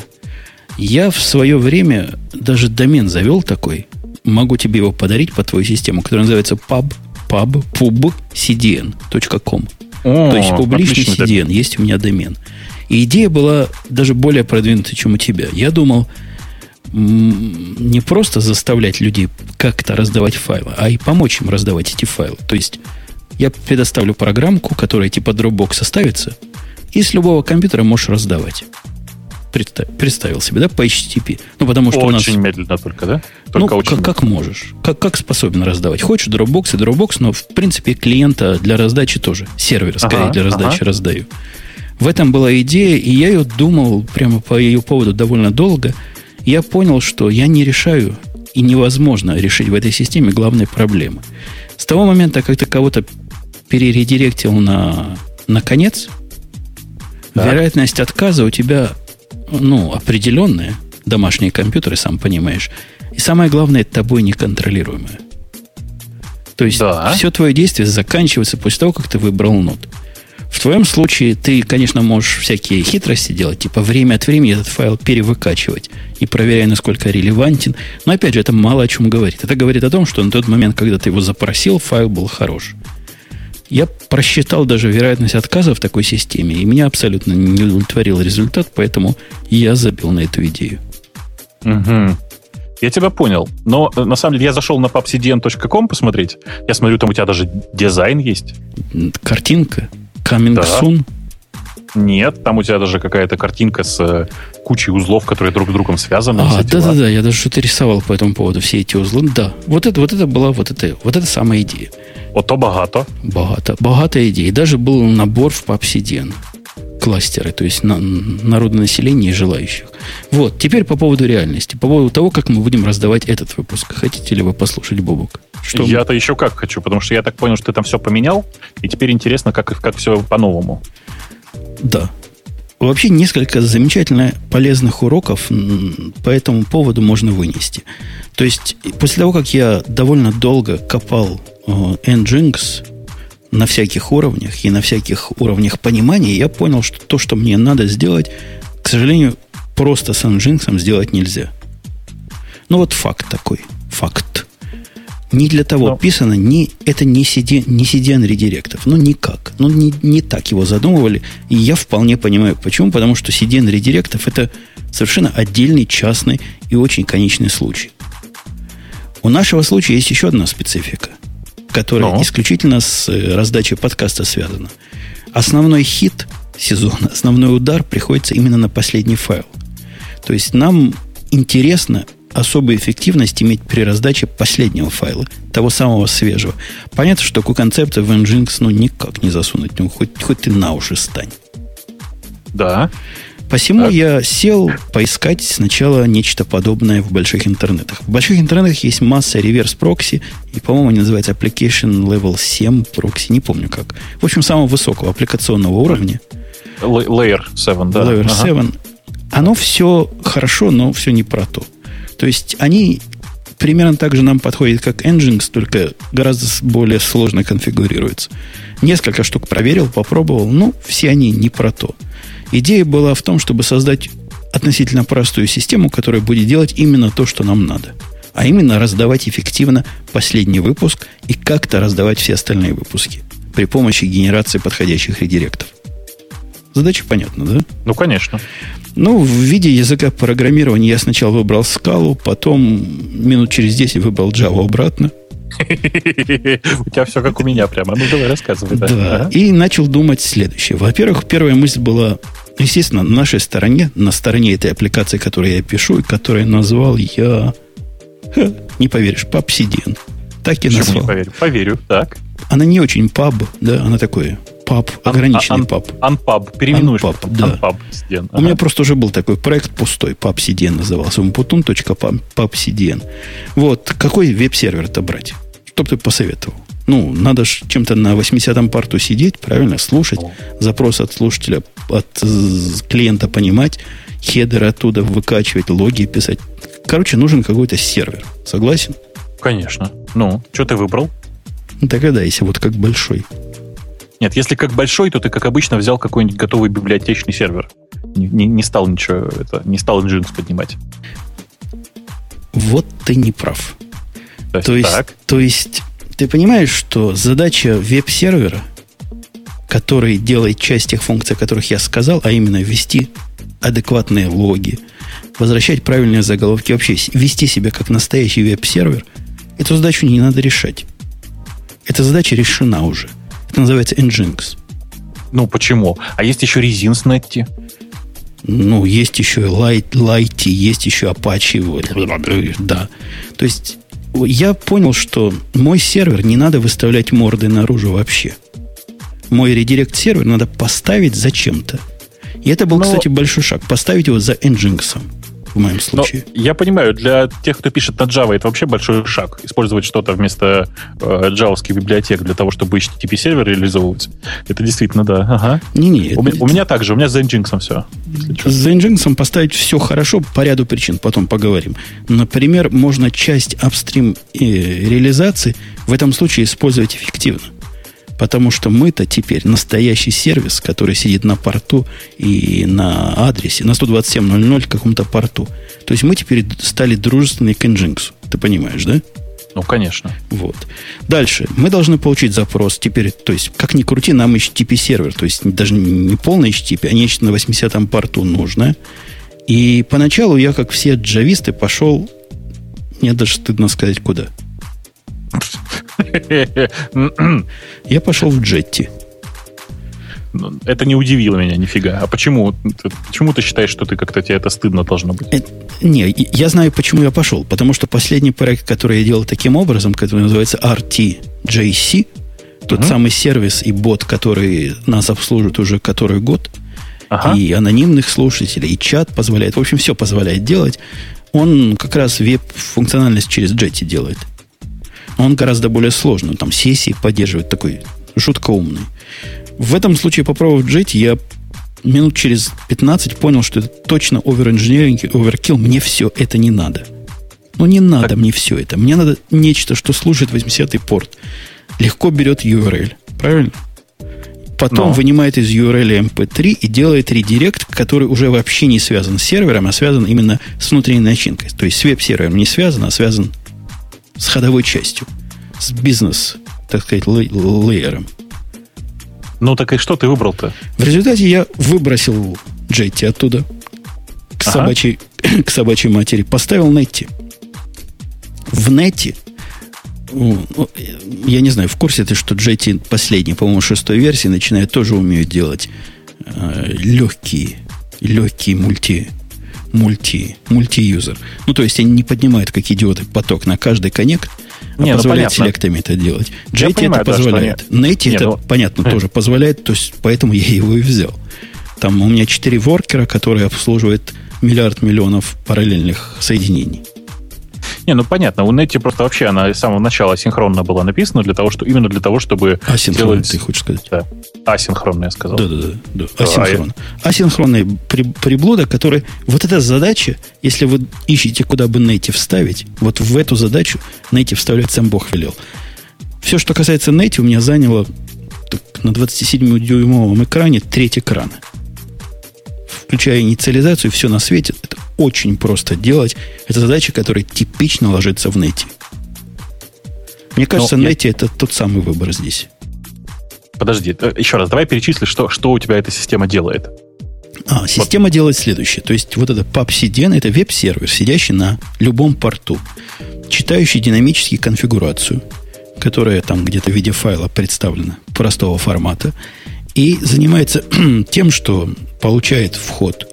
То есть из входа, из запроса получает э, имя файла, которое запросили, умно анализирует, куда бы его перекинуть, перекидывает, под перекидывание имею в виду возврат команды move temporary 302 код, по-моему, в HTTP 1.1 это 302 ага. теперь называется, да? Или принято его называть Нет, file оно... found. Ага. И, и все, и возвращает это клиенту. Причем возвращает голый хедер без контента, пустой контент. Но, ну, ну, для, это, для экономии раз, трафика. Да, я понимаю, это как раз идея понятна. А насколько умно? То есть, вот, как бы я... вот, вот, вот. Теперь давайте поговорим про ум, потому что ум это наше все. Я ставил себе две задачи. Во-первых, э, должно быть распределение равномерное, взвешенное. То есть должны быть веса у каждого. И, потому что сервера разные, я примерно знаю, какие из них более крутые, какие менее крутые необходима поддержка весов. Так? Это ну. раз. Во-вторых, я пытался добиться, но это чисто для эстетики. Такого параметра, который даже не знаю, как называется, может, слушатели подскажут. Но вот чтобы минимум 99% запросов обслуживались за predictable время. Вот такой predictability пытался добиться. А, а прости, а как ты это считаешь? Ну что, мало способов. Ну, запустил какой-нибудь AB, посмотрел, сколько запросов в 90% вложил, сколько в 99%, сколько в 100%. А, ты в смысле, то, что выходит из Netty, у тебя должно быстро... Да все. В принципе, все, не только из Netty. То есть Netty и все, а, чего Netty там дергает сзади у себя. То есть я пытался добиться равномерности, неравномерности, предсказуемости его работы. И это, я тебе скажу, непростое дело, потому что сервис мой – подразумевает ситуацию, когда на одном ноде есть файл, а на другом ноде файла нет. Понимаешь? Mm, да, понимаю. То есть мне время от времени, или у меня есть такой специальный режим параноид называется, необходимо проверять, есть ли файл. Вот если включаешь параноид режим, он действительно делает как идиот на каждый запрос head на тот нод, который следующий по списку у нас идет. И потом get, если head хороший. Если, значит, head не прошел, идет на следующий узел. Ну, понятная идея. Угу. Вот. И если делать такую систему, каждому head и каждому get, я тебе скажу, что в принципе в реальном мире на этом можно было и закончить разработку. Потому что даже в такой системе получается относительно регулярная скорость. Все сервера примерно одинаковой скоростью работают. Но не получается, конечно, наших 99%, 50% вот в пределах, в пределах того, чего бы я ждал, а 50% в пределах более долгих. Потому что некоторые хеды долго проходят. Ты понимаешь. И uh-huh. проблема еще в том, что хеды, запрос по HTTP, даже хеда, изнутри э, э, асинхронного сервиса – как наши слушатели могут догадаться, это плохая идея. Потому что из асинхронных обработчиков делать чего-то потенциально тяжелое я крайне не рекомендую. Ну, а что, ты, ты же понимаешь, что прелесть асинхронности как раз в том, что можно делать все, что угодно, просто асинхронно. Подождите, подождите, с этого места поподробнее. А ну, то тут мужики ржут. Что, что, что ты не можешь сделать тяжелое, как ты говоришь? В, просто пример приведи. В хендлере, который срабатывает на on-read, надо делать в любой системе, хоть ты его на нете построил, хоть на селектах, надо делать нечто, что поток твой, ты же понимаешь, мы же не дети ну, малые. То, что, то, что поток не блокирует, блокирует поток. ненадолго. Ты всегда ну, блокируешь да. поток, но делать это надо быстро. Так вот, когда ты делаешь в этом асинхронном хендлере запрос по HTTP, ты потенциально долго его можешь заблокировать.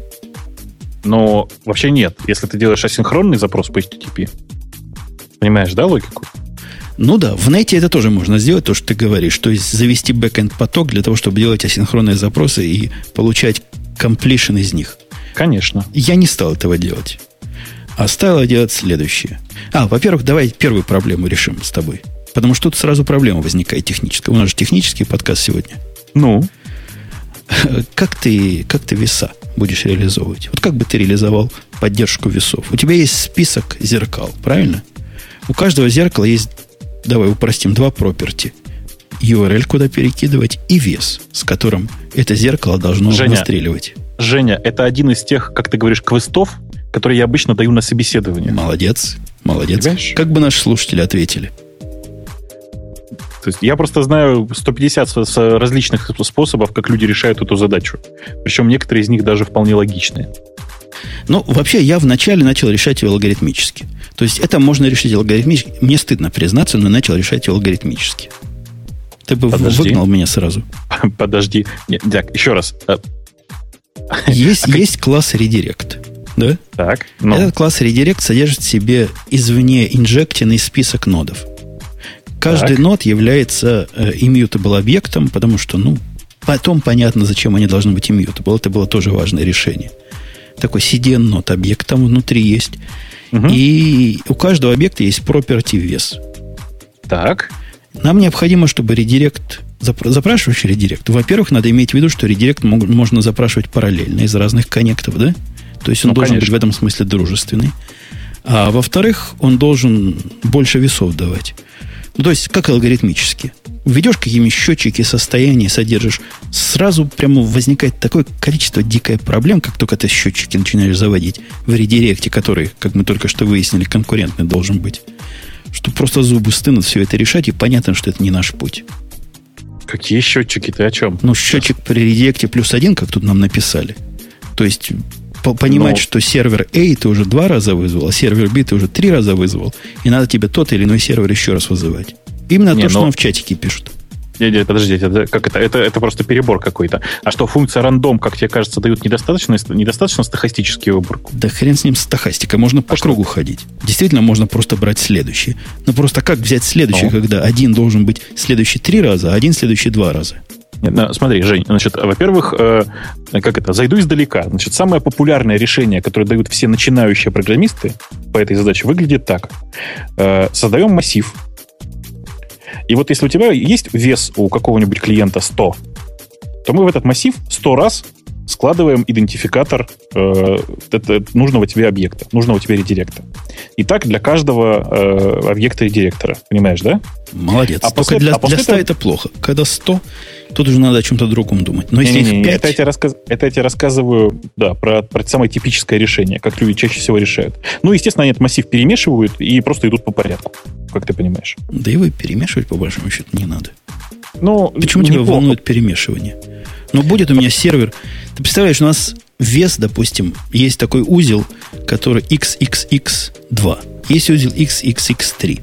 У XXX2 вес 8, а XXX3 вес 4. Да? Ну да. Какая тебе разница, что те 200 клиентов, которые одновременно приходят, получат подряд или не подряд? Ты чего, собственно, пытаешься перемешиванием добиться? Значит, я тебе расскажу, почему перемешивать. Дело в том, что у тебя задача немножко другая. Та задача, которую я даю, звучит так. У тебя есть э, страничка, на которой э, n баннеров из k.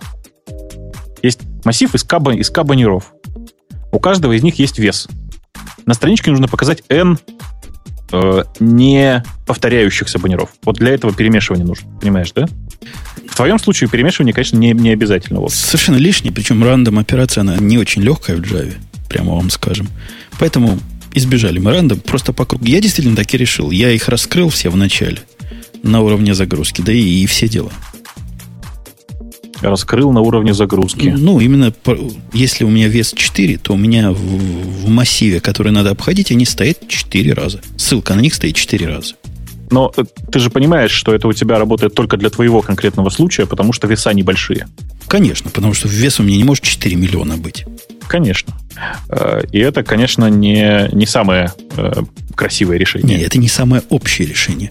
Это да. адекватное решение в этой ситуации. Это вот, вот даже спорить не буду. Совершенно стопудово для твоего конкретного этого самого это просто очень простое и адекватное решение. Вот. Теперь. Есть еще одна проблема, которая здесь встала всем, всем лицом. И на которую я даже немножко натолкнулся – Дело в том, что не хорошо бы вести статистику отказов, правильно? Конечно. То есть, если какой-то сервер, сервер у тебя отказывает слишком часто, то, наверное, стоит на него плюнуть. Ну, хотя бы на время. Ну, хотя бы владельцу его взять и плюнуть, что чувак что-то у тебя Ну да, как- как-то определить. Необходимо эту статистику вести, это тоже задача такого конкурентного обновления счетчиков. И эту задачу, вот я напомнил вам, что CDN у меня immutable объекты. Я решил именно при помощи immutability. Надо сказать, что это не самый удачный способ для Java, потому что да для любых языков, которые используют garbage collector, мы понимаем, что запрос на обновление статистики, который генерит новый объект – каждый раз, наверное, не самая хорошая идея, если вы боретесь за высокую производительность. Ну, в общем, да. Ну, Вообще... опять же, в нашем конкретном случае у меня была задача сначала попробовать простой путь, посмотреть на его эффективность, и простой и безопасный путь. И мьюты был статистические объекты, а именно полностью CDN ноды мне показались хорошей, простой идеей, очень легкой в реализации. Забегая вперед, скажу, что на все про все у меня, наверное, тоже часов 16 ушло, включая покрытие 80% юнит-тестами. Ну, это ты прямо можешь хвастаться, потому что у меня юнит-тестов аж целых 20%. Да. Я бы Вместе больше... 100, кстати, обрати внимание. Я, я бы и больше сделал, но просто больше было безумие делать. Там, знаешь, такие пустые полиси у меня потом были, которые тестировать совершенно смысла нет, а статистику портят. Ну, бог с ними. Мы не за статистикой гонимся. Ну да. Вот. вот проблема, значит, весов мы решили. Есть еще одна проблема. А? Проблема в том, вот та самая регулярность, о которой я говорил, в купе с тем, что мы хотим хед время от времени делать. Ты понимаешь, если хед делать время от времени, то есть делать хед на каждый запрос можно в параноид режиме. Но это как-то не по-нашему. Правильно? Мы не подразумеваем, что серверы падают направо и налево. Если же он упал, ну, упадет, ладно. Если мы раз, допустим, в 30 секунд делаем ему хед, то тоже вполне нормальная допустимый, так сказать, уровень надежности. А я бы даже, знаешь, как сделал? Я бы даже смешно сделал. Э, я бы сделал, э, условно говоря, один раз за вес. То есть у тебя есть там типа вес 5 у сервера. Это значит, один раз из пяти нужно в него еще и хедом плюнуть. Ну, я на самом-то деле содержу список э, раскрытых нодов и список закрытых нодов. То есть список, где каждый по одному разу есть такой сет И я, собственно, по нему делаю геты. И есть два режима. Есть режим, когда действительно понимает, как давно был сделан get, э, простите, head, а head, ты понимаешь, надо делать именно на файл name. Не просто uh-huh. на сервере, на файл name. Это один режим, он простой, как две копейки. То есть ты понимаешь, что вот у тебя файл в CDN, да, который текущий у тебя, последний. Когда на него последний раз сделали head, и 30 секунд прошло, делаешь еще раз. Вот это порождает сразу деградацию уровня predictability.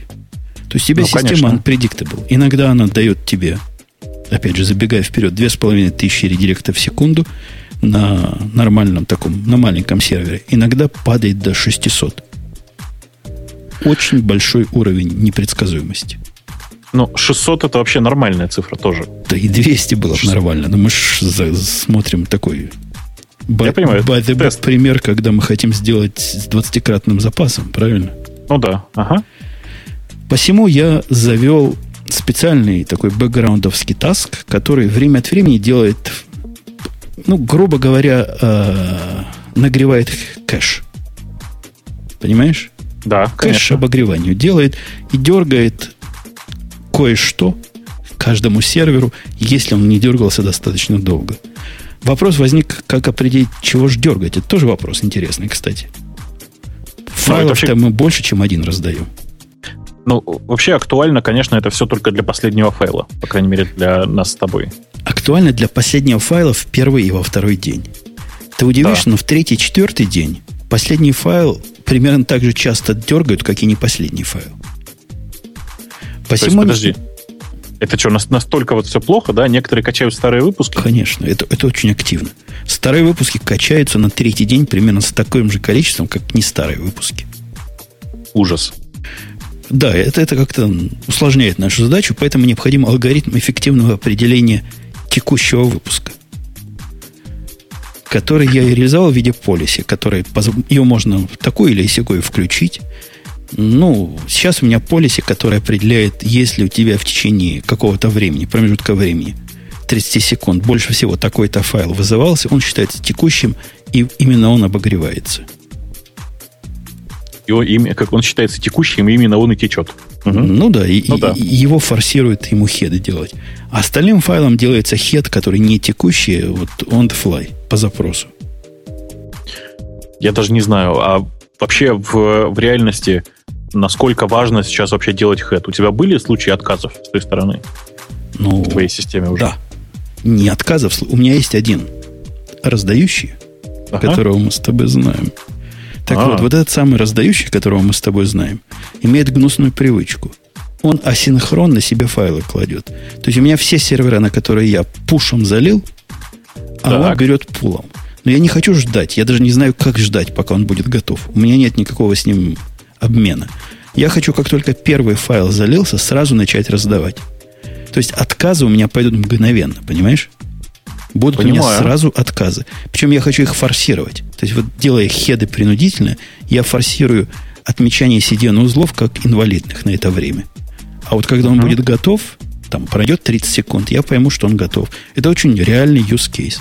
Потом они, наверное, не исчезнут. Хотя у меня был один узел, в котором, который просто упал в процессе.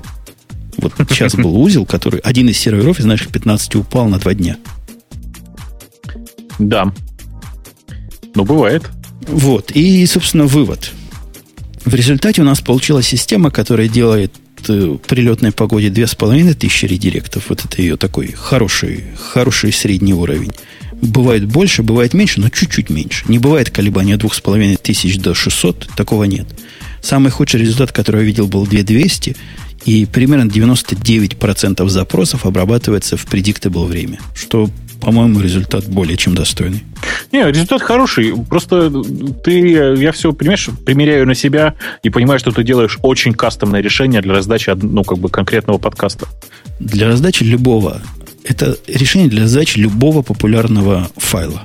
Это не Но связано оно... с подкастом, по большому я счету. Я понимаю, да, да, да, конечно. Нет, любого, все, все правильно. Любого файла э, нет, знаешь, оно связано с подкастом в некотором смысле.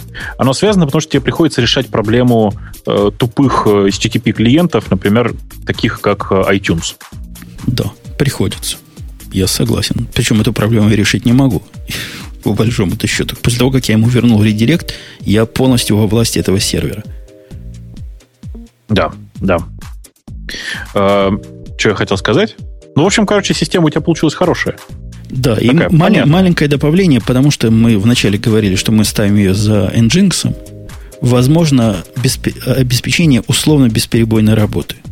То есть, если я ставлю вот эту систему PubCDN как один из узлов э, в апстрим, а в виде второго узла ставлю локальную раздачу, то я могу спокойно перегружать свою систему, и пользователь не заметит, потому что в это время Nginx будет их перекидывать просто как из коробки на второе место, которое локальное. Но оно может ну, быть, да. например, липсином, если уж очень хочется. Любым может быть. Тем, который всегда работает более-менее. Ну, и еще лучше локальным сервером. Тут, конечно, все время грустно, что есть единая точка отказа, которая называется один, там, э, один общий редиректор, но от этого никуда не денешься, к сожалению. Ну, с этим я тоже собираюсь побороться. Это, опять же, проблема такая для диссертации, не для реальной жизни. Ну, конечно. Но хотелось бы побороться и устроить действительно живой кластер с э, сердцебиением и определением с подхватом адресов. Ну, ты знаешь, все эти стандартные методики. То есть это решается стандартными путями. Тут никакого ноу-хау, в общем-то, и нет. Ну, да, да, это, это, там есть куча готовых решений для этого. Можно, не знаю, поверх этого, кстати, можно еще и SLB собрать на всякий случай но все равно будет там, условно говоря, будет некоторая точка отказа. Очень грустно, но придумать сейчас совершенно безотказное решение я, например, не могу. То есть могу, но оно требует э, очень больших ухищрений вокруг IP. Ну, конечно, по большому-то счету нам надо поставить два канала входных, правильно, независимых. Совершенно два, две независимых инфраструктуры на разных провайдерах. Ну, все это понятно. Все это делается и все это решается. Нам подсказывает, что один из слушателей – что все это можно решить, если бы слушатели VNAT-D. Если бы сервера могли общаться, сообщать main серверу, какая загрузка. Нет, товарищ не понимает. У нас-то не, нет задачи сделать жизнь добровольцев сложнее. У нас задача сделать жизнь добровольцев проще. Если вы устроите сложную систему, которая требует установки софта какого-то, просто требует, а иначе не работает, у вас останется два зеркала. Вы и еще один энтузиаст. Совершенно верно. И я вам больше того скажу.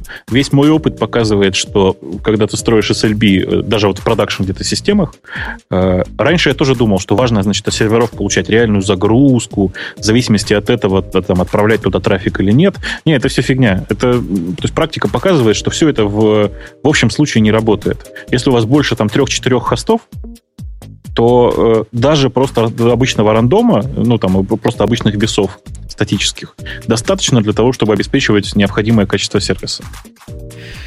Кстати, в процессе вот этого всего возникла еще одна проблема, совершенно неожиданная. Мы-то с тобой продвинуты, мы понимаем, что может прийти доброволец и добавить, попросить добавить сервер. Ну да. В процессе раздачи. То есть явно хотелось бы, опять же, это из области извращения. Ну, какая у нас проблема добавить, перезапустить? Да никакой. У нас Nginx сделает бэкап в этом случае, поддержит нас на момент перезагрузки, никто ничего не заметит. Но хотелось бы, чтобы сервер сам понимал, наш PubCDN понимал добавление узла. Ну, ты понимаешь, сделал. тут проблема, в, опять же, в конкурентности. Но из того, что у нас все CDN конфигурации immutable, это раз. И во-вторых, у нас есть масса способов сделать, например, ну, например, copy on write. Лист, который copy on write делает. Проблема эта решается разными способами. Я просто исследовал, какой способ был быстрее. Исключительно для академического интереса. Оказалось, copy on write вполне нормальный способ, лучше, чем э, read write reentrant lock. Ну, понимаешь, да, на write и блокировать, на read и пропускать. Но еще быстрее оказался, оказался, есть в Java такой массив, как он называется, господи, array, такой, знаешь, конкурентный массивчик называется, такой, который позволяет вот это все делать. Вот массивчик этот, я не помню, как он сходу называется, он чуть-чуть быстрее. Но опять же, тут такой, знаешь, такая разница между скоростью и локами этими, и между нашей реальной производительностью, что на практике все равно, что вы используете. Подожди, а если у тебя система синхронная, какие там нафиг локи? Ну, для того, чтобы перегрузить список нодов, а, тебе нужно, ну да, логично, да. Сейчас у меня стоит э, э, вот этот э, copy on write, как самый ага. простой способ. И задержка, которая вызывается при обновлении, которая происходит раз в год, нам по большому счету все равно, как, как долго она в этот момент работает. Она настолько мизерна, что статистически необнаруживаемая. Слушай, про как это про, про, микро, про микрооптимизации и вообще про оптимизации э, различных базовых классов. Ты же читал всю эту историю про, э, про Ruby-то, да, которая на этой неделе всколыхнула, так сказать, народную общественность, пьяную после Нового года? Я вообще только название читал, что не делайте перемены длиннее, чем не помню сколько. Чем 23 символа. Не переменные строки. Там все очень смешно, я сейчас расскажу. Я, там, я когда читал, я ржал в голос. Причем ржал в основном над автором статьи. Значит, э, началось все вот с чего. Автор статьи решил поковыряться во внутренностях, э, э, внутренностях интерпретатора Ruby. Понимаешь, да? Он взял, значит, один девятый интерпретатор, исходные тексты, и начал в нем ковыряться. Кстати, главная жалоба автора этой статьи заключается в том, что есть прекрасная статья, э, прекрасная книга, которая называется «Внутри интерпретатора Ruby», например, так, внутри там э, что-то «Inside of Ruby», и большая часть этой книги, к сожалению, доступна только на японском языке. В этот момент я начал ржать над рубистами, но это бог с ним, ладно. А, Они все в душе японцы, я всегда подозревал. Тебя, ну кстати, ну, да. спрашивали, ты видел в Твиттере, да, спросили? Такое впечатление, Я... что Бобук плохо относится к Руби. Это почему? Ладно. К Руби я нормально, кстати, отношусь. Я плохо к рельсам отношусь, я уже объяснял. Так вот, э, чувак, значит, начал ковыряться во всем этом хозяйстве и обнаружил очень прикольную вещь, что вообще-то строки в Ruby, в, начиная с 1.9, бывают трех разных типов. То есть они наружу торчат одним классом, а внутри есть оптимизация. Они бывают трех разных типов. Просто обычная строка, тип которая, причем она очень смешная, я сейчас еще успел заглянуть в сорцы, она, знаешь, эм, вот бывает C-string, это который Zero Terminated, а бывают C slash Pascal string, это который Zero Terminated, но рядом еще все-таки хранится длина. Для надежности, что ли? Ну, для, скорее для быстроты. Для но быстроты. это бог с ним, ладно. Ну, ладно. Да, э, это такая микрооптимизация, которую я не очень понимаю. Ладно, бог с ним. Это значит первый тип. Есть второй тип. Все то же самое, только плюс еще рефкаунт. Ну, классическая схема с рефкаунтами, чтобы делать copy on э, над строками. Когда ты копируешь строки, на самом деле ты их не копируешь, а просто ссылку на них создаешь. Такая совершенно классическая схема, которая почти везде есть. В том числе есть в плюсах, в Java почти все строки рефкаунтные. И, э, ну, как бы это нормально. А есть третий тип строк. Ну, понятно, что рефкаунтные строки, так же, как и обычные вот эти прям, и первого типа строки, они э, создаются в куче. Говоришь, ты там, дай мне класс вот такой с такой-то строкой. Они хобана в кучу выделяют место, и там это все дело строят. Это очень как бы удобно и понятно.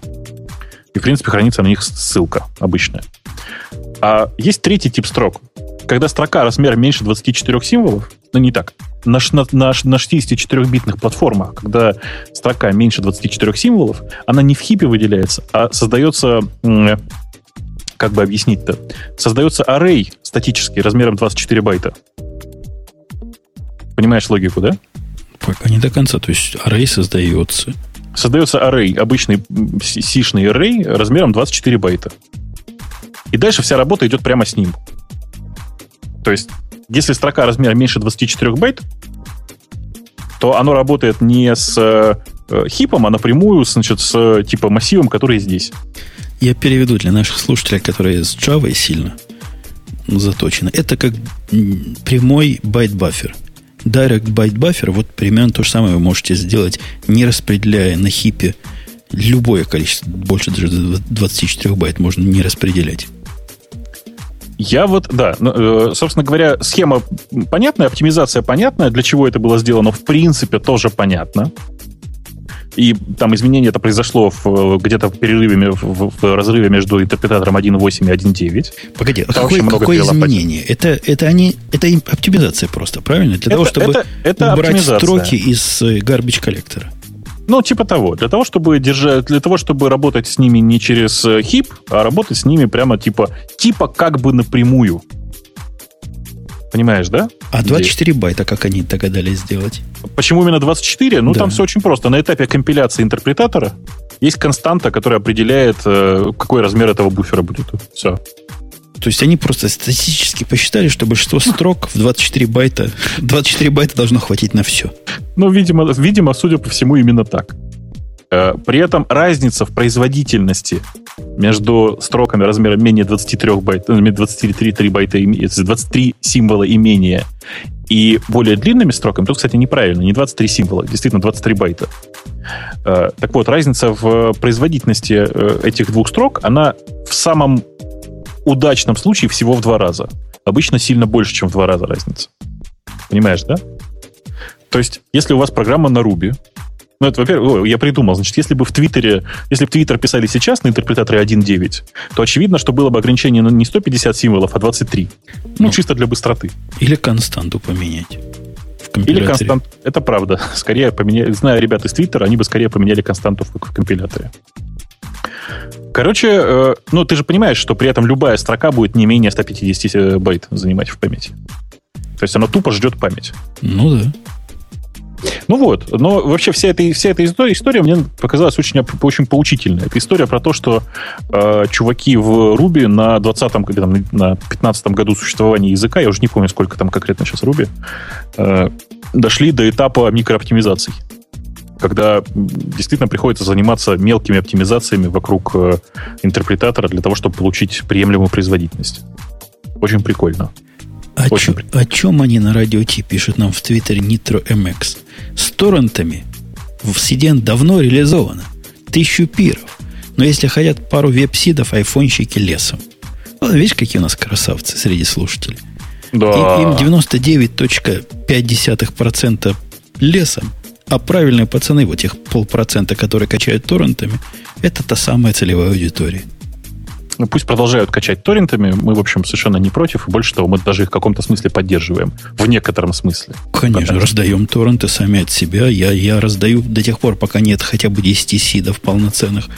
Но надо себе представлять реальность, а не та реальность, которая вам, дорогой Nitro MX, дана в ощущениях, а вот та, которая дана в реальности. Ну, 99% не качают торрентами наших слушателей. Ну, что мы поделаем? Мы бы тоже хотели только торрентами раздавать. Наверное, даже счастливы были. Да. Все бы раздавали торрентами, и когда iTunes научится поддерживать торренты, можно будет даже, наверное, не изобретать уже велосипедов. Но что-то мне подсказывает, что это очень вряд ли вообще произойдет в нашей жизни. Не произойдет никогда. Э, так, о чем я... Как, как это? У нас был какой-то хороший свич. А! О! Локи! Ты хочешь сказать Монго? Локи. Я хочу, Локи я хочу сказать, что я не знаю, как твоя система, а моя система все хранит в Монге. Моя вообще нигде ничего не хранит. Ей хранить ничего не надо. Ну, не так. Она у тебя все в памяти хранит, Жень. Она у тебя статистику в памяти хранит. Понимаешь? Mm, ну, единственная статистика, которую я храню, это статистика отказов. Ну да, ну, оно хранит в этих в объектах узлов. Вот. Это и есть в памяти. Нищетово, нищетово. А надо, надо ходить в Монко как большой и тормозить. Ну, представляешь, нам надо делать... Сейчас мы, две, как я говорил, две-две с половиной тысячи позволяем редиректов делать в секунду. И в Mongo мы будем что? Обновлять статистику два с половиной тысячи раз, две с половиной ну, тысячи ну, зачем, раз в секунду? Зачем так часто? Зачем так часто? Раз в секунду. Ну, ладно. А ты к чему клонишь? К тому, что Mongo это отстой или к тому, что Mongo это наше все? Знаешь, я э, внезапно вдруг, э, ковыряясь сейчас с этим проектом, нашел много для себя забавных граблей в Монге, на которые я еще не наступал. Ой, подожди, подожди, реально... пока ты про да. Монго не начал, я тут, знаешь, да. по контексту вспомнил. Ты слыхал большой слух, большая целая волна пошла на прошлой неделе э, наездов на CouchDB? От них же там какой-то чувак ушел, который писал ну, как бы я даже не знаю, что сказать. Я настолько разочаровался в, э, в Apache Foundation и конкретно в Couch, что даже перестал за ним следить, чтобы троллить над ними. А я читал новости. У них вообще новости производят очень тяжелое впечатление. Ну ладно, чувак ушел, чуваки уходят, это бывает. На то они чуваки, чтобы уходить. Причем, говорят, он уже в последнее время не очень активно писал, но вот их объяснение, на это выскочил целый просто пулеметная очередь объяснений. Даже не объяснений, а оправданий. Которая оправдывает, что у них комьюнити живы, и вообще они живее всех живых. А во-вторых, что еще более пугает, объясняет, что фрагментация проекта, у них же фрагментация пошла, у них есть PouchDB, еще какой-то DB, все, всякие Фига, разные... Фига USDB. Фига ну, USDB. Да. Разные версии. Они говорят, вот это, это то, что надо. Вот это то, куда современное программирование двигается. Это не, не фрагментация, как же они называют? То ли они покрывают все области, вот как быковцу, своим, своими микрорешениями. Звучит как какой-то бред. Ну вот они его продвигают во все.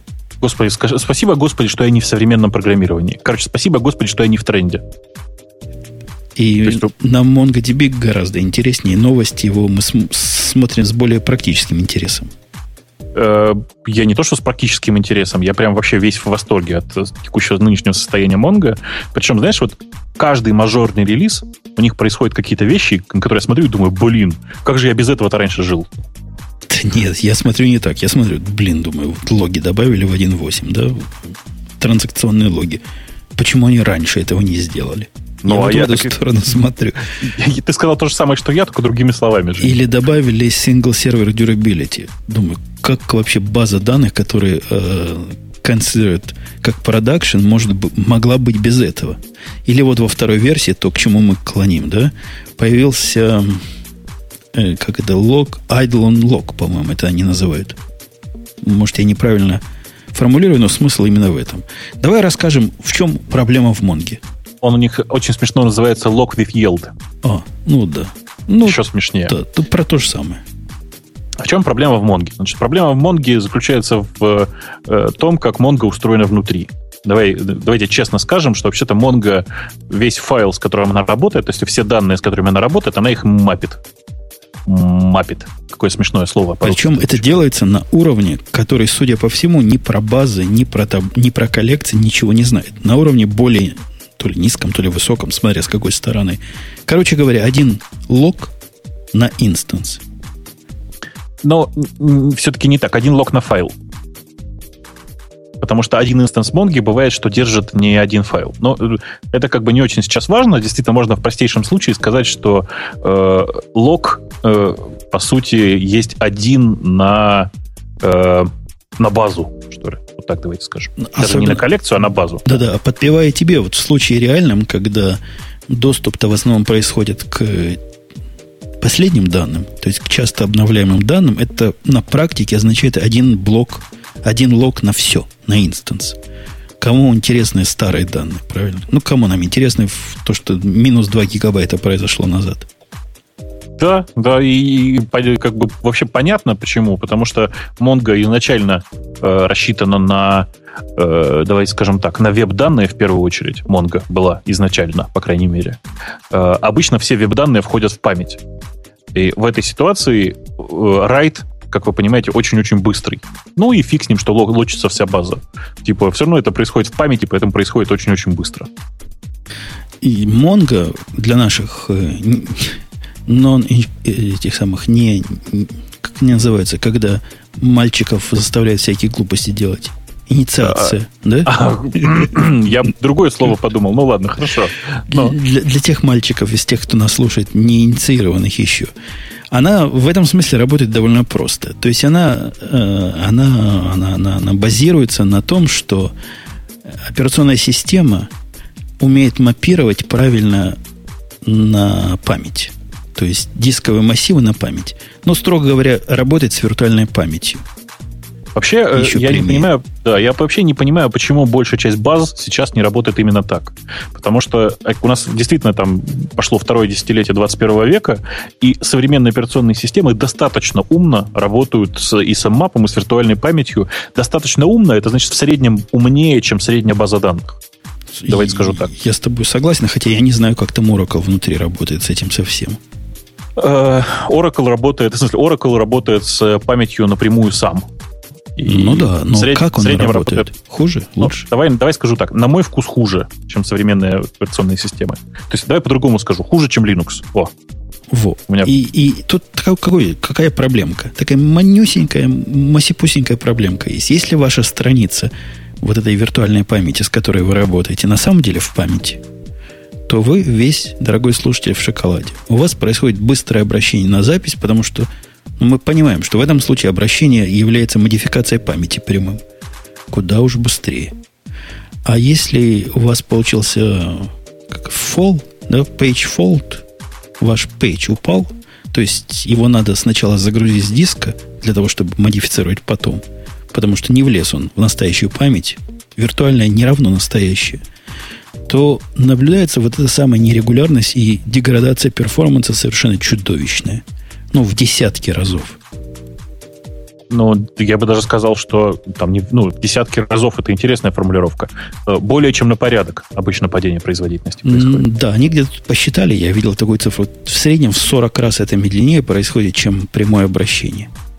То есть в десятки те самые разов больше, чем на порядок. И если вы напишете тестик, совершенно несложный тестик на Mongo 1.8, который будет заставлять обращаться к данным, которые то там, то сям, вы увидите, что при относительно маленьком количестве параллельных райтов, ну совсем маленьком, я говорю о десятках райтов, 50, 60, 80, деградация ридов произойдет чудовищная. Ну да, да. Из-за того, что ваши райты, как мы уже пояснили, вызывают загрузку данных с диска, да там на низком уровне, и мапирование, собственно, этих данных на память. И все это медленно.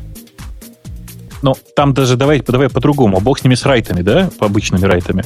Гораздо важнее не инсерты, условно говоря, а операции modify, то есть апдейты всякие. Потому что апдейт э, операция довольно неприятная, в том смысле, что ее нельзя просто там дописать в конец файла что-то.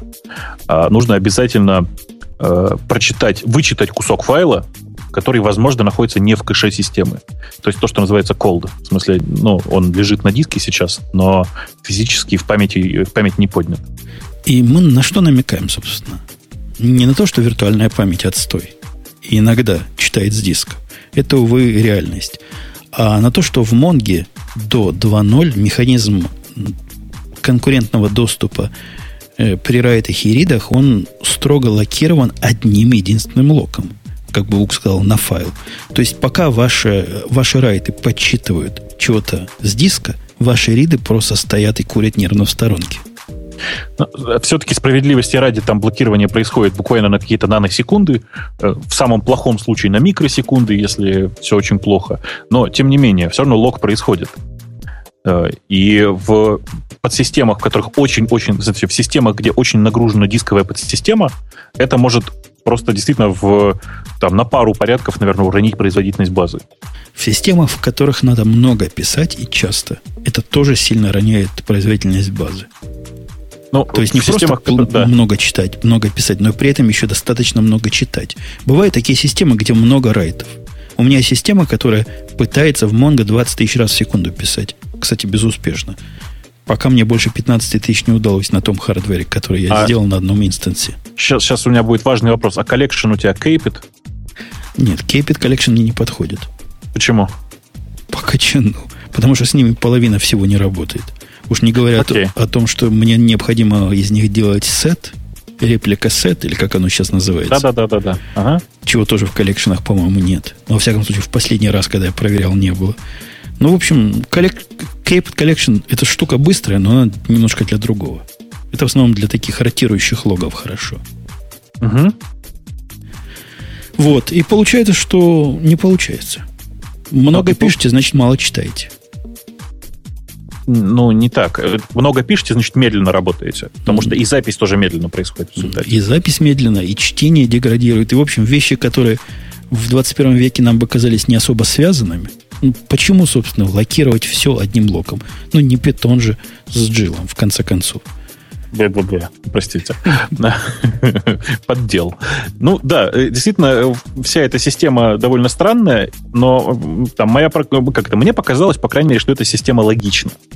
То есть, действительно, так как Mongo с самого начала вообще рассчитывали на то, что у них все уложится нормально в память, э, то непонятно, зачем же там, вообще зачем какие-то дополнительные ухищрения, если можно все в памяти держать, и тогда можно, может действительно использовать один такой giant log на один файл. Потому что на практике оказалось, что не так их люди используют. Я да? это знаю буквально от первых лиц, вот от их CTO, с которым имел почти друж, дружественную беседу. Все больше и больше людей пользуют Mongo э, в двух таких нестандартных случаях. Как замену memcache, memcached, и как э, замену большого хранилища данных. То есть то, для чего использовались, использовались раньше какие-то жуткие массивы и специально заточенные column database. Да, да, и понятно, что от этого сейчас у Tengen больше всего этих самых неприятных проблем, связанных с базой. Но, тем не менее, давай ты все-таки расскажешь, какие прикольные изменения они придумали в 2.0. 2.0 уже срелизилась давно, если кто не знает. На всякий случай уточняю, что это уже факт, свершившийся в базе. Ну, в 2.0 они умеют понимать совершенно не, технически небольшое изменение, но концептуально крутое.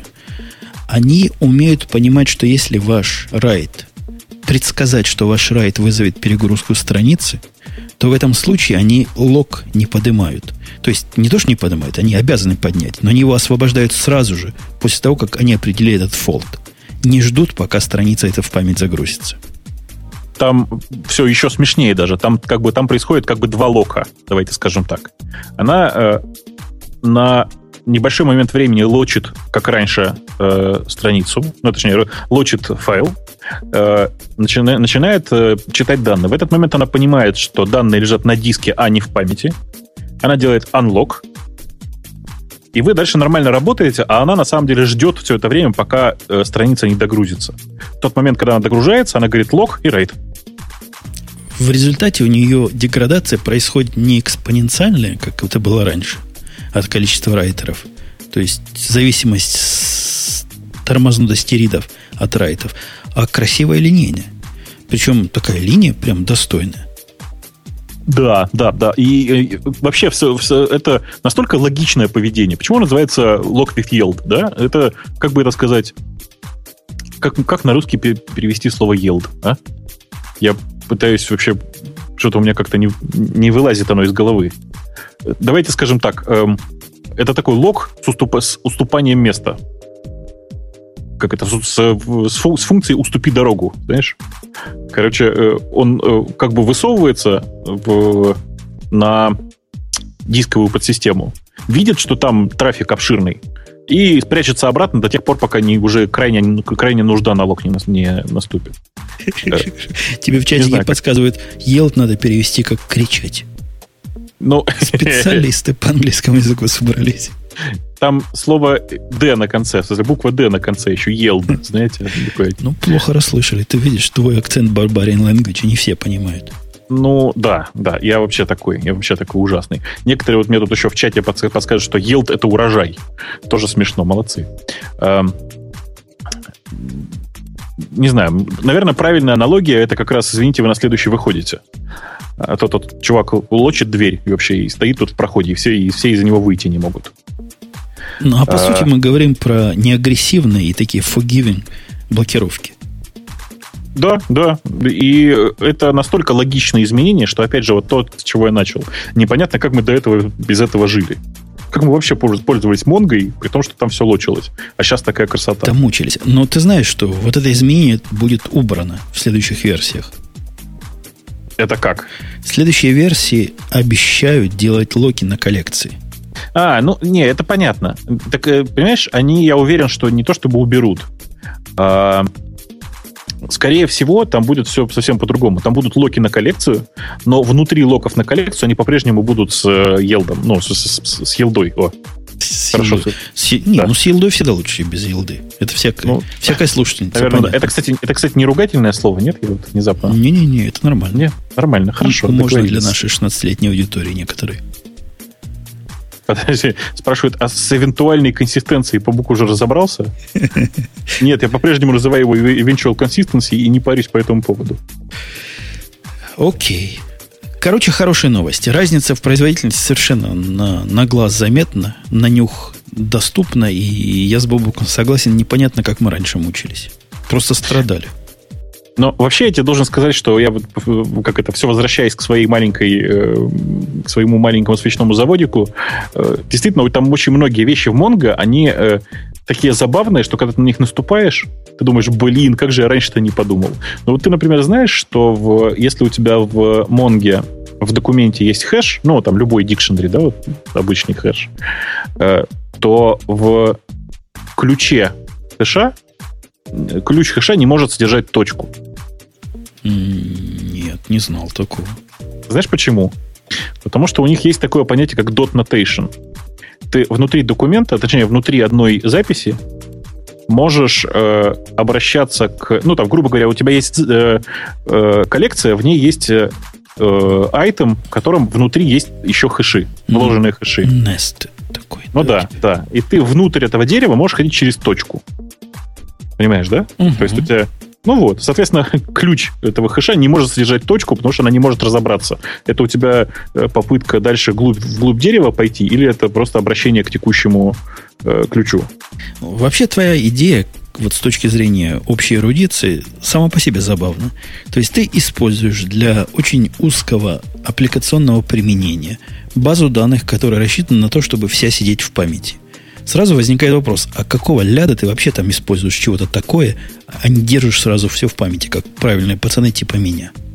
Э, есть э, понятная причина. Дело в том, что э, если я буду использовать, если держать это все в памяти, то у меня не получится физически поднять это на двух физических машинах. То есть нужно будет между этими двумя машинами придумывать транспортный протокол, понимаешь, да, для обмена данными. Чувствуешь, что... Чувствую. Ну, вообще, я бы тебе советовал, знаешь, на что посмотреть? На что? Ты что же из пацанов, которые про немножко функциональщину смотрят с удовольствием? Ну?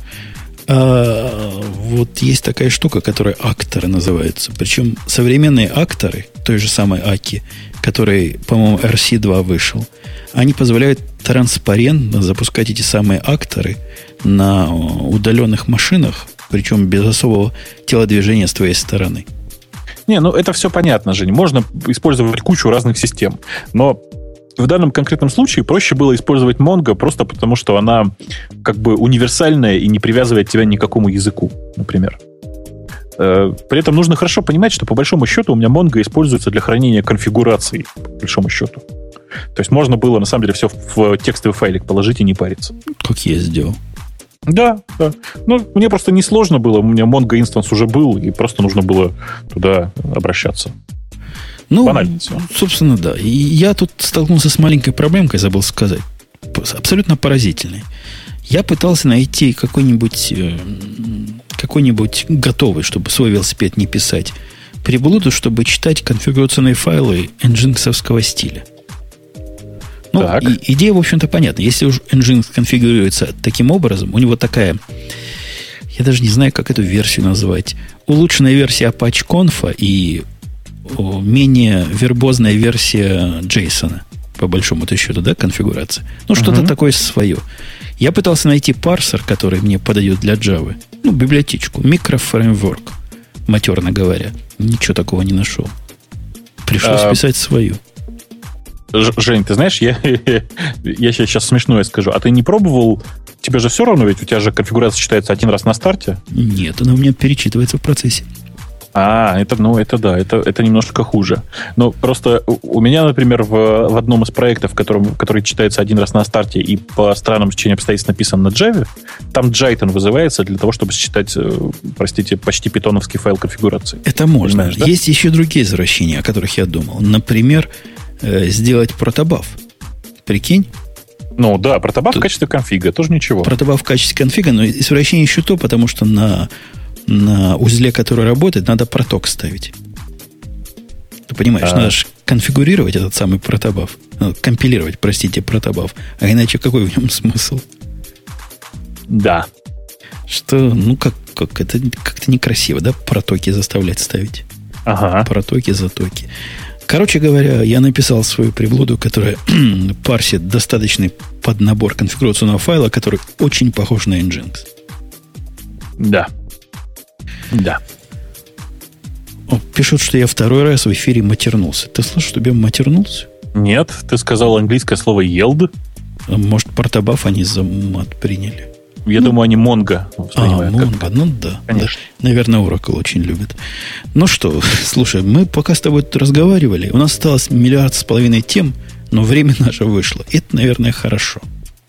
Ты знаешь, а я между тем, э, глядя в чат, обнаружил там какого-то пользователя, которого при моем методе быстрого чтения прочитал как бармицва. И теперь сижу и думаю.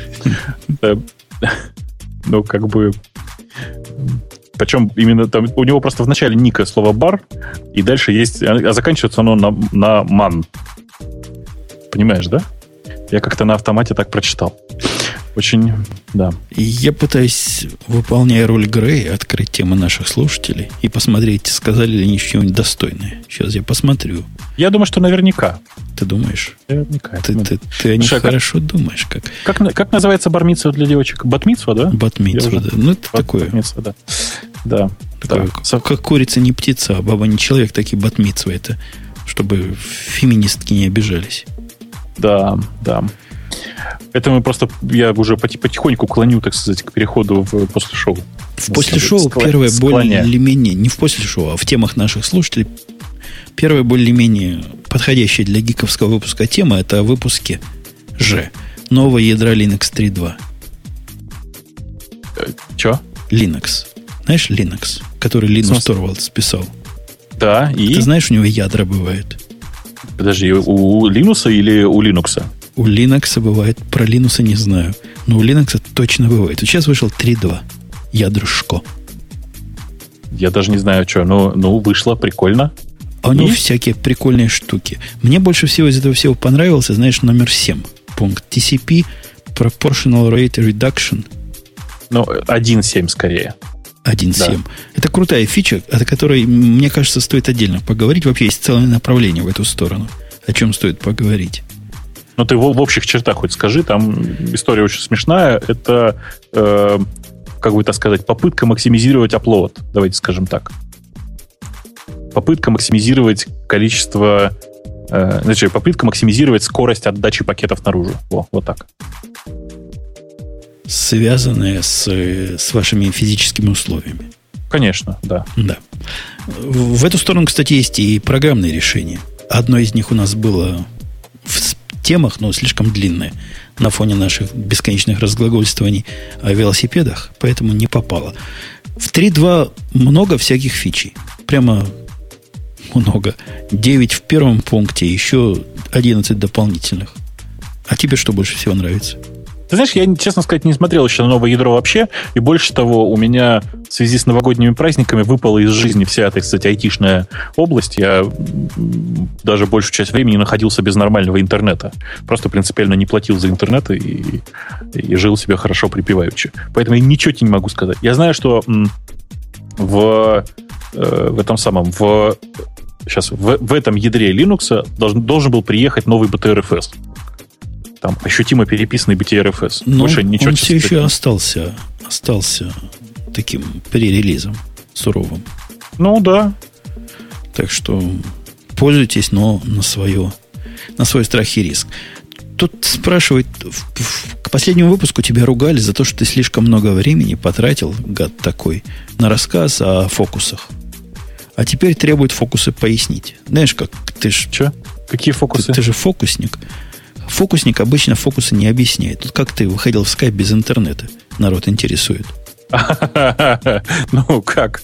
Вы знаете, это вообще типическая ситуация. Дело в том, что то, как работает Skype, и то, как он пробивается через все подряд, для меня самого иногда загадка. Ну, ничего, ничего страшного, бывает такое. У меня у маршрутизатора слетела маршрутизация. Хорошая формулировка, да?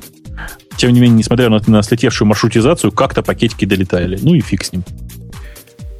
Фокуса не было был глюк, баг. И, или даже, наверное, для оптимистов фича. Ну, вообще, из интереса, вот из интереса, вы реально можете попробовать. Я, я думаю, что все происходило очень смешным образом. У меня к этому маршрутизатору периодически подключаются... Ну, это, это маршрутизатор, это Wi-Fi точка еще, кроме всего прочего. К этой Wi-Fi точке у меня периодически подключаются разные другие левые чуваки, сидящие в моем доме. Ну, потому что я принципиально не паролю Wi-Fi точки. А, ну, нужно человеку в интернет выйти, почему бы нет? Пошел и вышел. Скорее всего, у кого-то из этих людей был запущен Skype. Понимаете логику, да? И дальше у меня все шло через, через этого чувака, скорее всего. Вот и все. Поэтому же и квадратиками иногда шло все, и поэтому же иногда, ну, в общем, происходили разные другие странные вещи.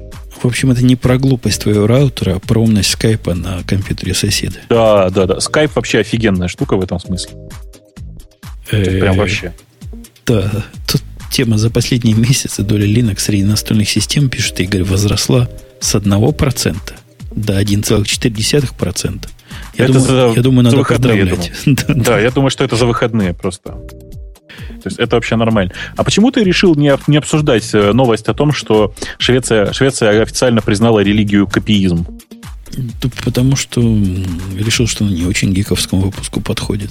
А я вот считаю, что гикам нужно не копиизм. Я считаю, что это копиизм это отстой, нужен андуизм.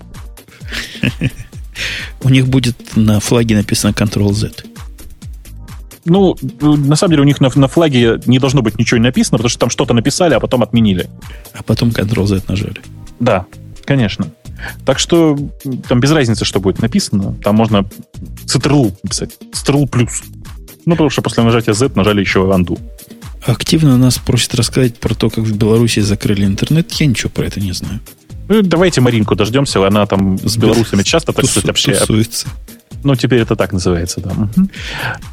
И вообще ей там ближе территориально. Вот. Но вообще, насколько я знаю, это, конечно же, полный бред и никакого отношения к реальной жизни не имеет. То есть там ничего, ничего ни, никуда не закрывали, там просто изменилось немножко законодательство, чуть-чуть совсем.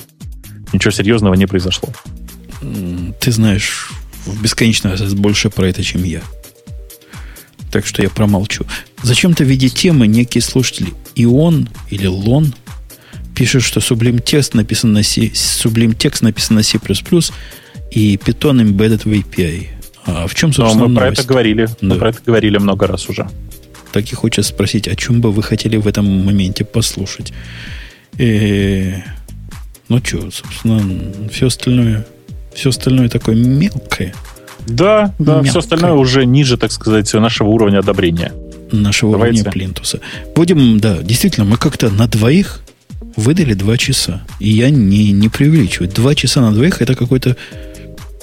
Нет, не позор, это, наверное, гордость наших умений разговаривать. Я когда смотрел дебаты вот эти, не дебаты, а ожидание, пока найдется шарик, который разломали в Айове, ну. наблюдал наших с тобой коллег, радиоведущих. Не радио, а телеведущих с Fox. News. Ты же понимаешь, что National TV, да? Того, туда, кого попало, не берут. То есть ну, там люди, которые, приятно, да. Да, которые девчонка хорошо выглядящая, тетка, мужик, которым я просто поражался. И я видел, каким было трудно говорить ни о чем. То есть им надо было время тянуть, понимаешь? Гости все уже разошлись. Уже все, уже не, нечего, планы все закончились. Мы с тобой в этом смысле гораздо круче. Надо нас на Fox News брать. Да. Мы можем да. два часа говорить ни о чем, без всякой подготовки, и при этом не напрягаемся абсолютно. Там мужики и девчонки напрягались сильно. Раз здесь ты нас сказала, что хочет уже пойти домой. Ну как можно такое в эфире сказать? Зато она откровенная и искренняя, а не как мы с тобой. Непонятно, кто с горы вообще. Кроме того, ты же не забывай, что там еще и видео. Их там показывают. Да, да, они хорошо сидели, красиво сидели, и была хорошая картинка. У нас картинки нет, зато у нас есть хороший звук и крутой микрофон. Ладно, все, на этом самовосхваление можно завершать, если ты не против. Так, конечно, давай завершать уже. Сколько можно? Мы, Два часа. Мы согласились, что мы крутые чрезвычайно. Надеюсь, что вы подтвердите это в миллионах с половиной комментариев. А, был подкаст радио Ти, гиковский немножко выпуск, где мы сконцентрировались на двух решениях интересной проблемы. На мой взгляд, хорошенький такой разговорчик получился. Как бы мы с тобой да. поговорили даже без аудитории. Зачем нам эта аудитория? Да, мы с тобой вообще отлично поболтали на приятную тему.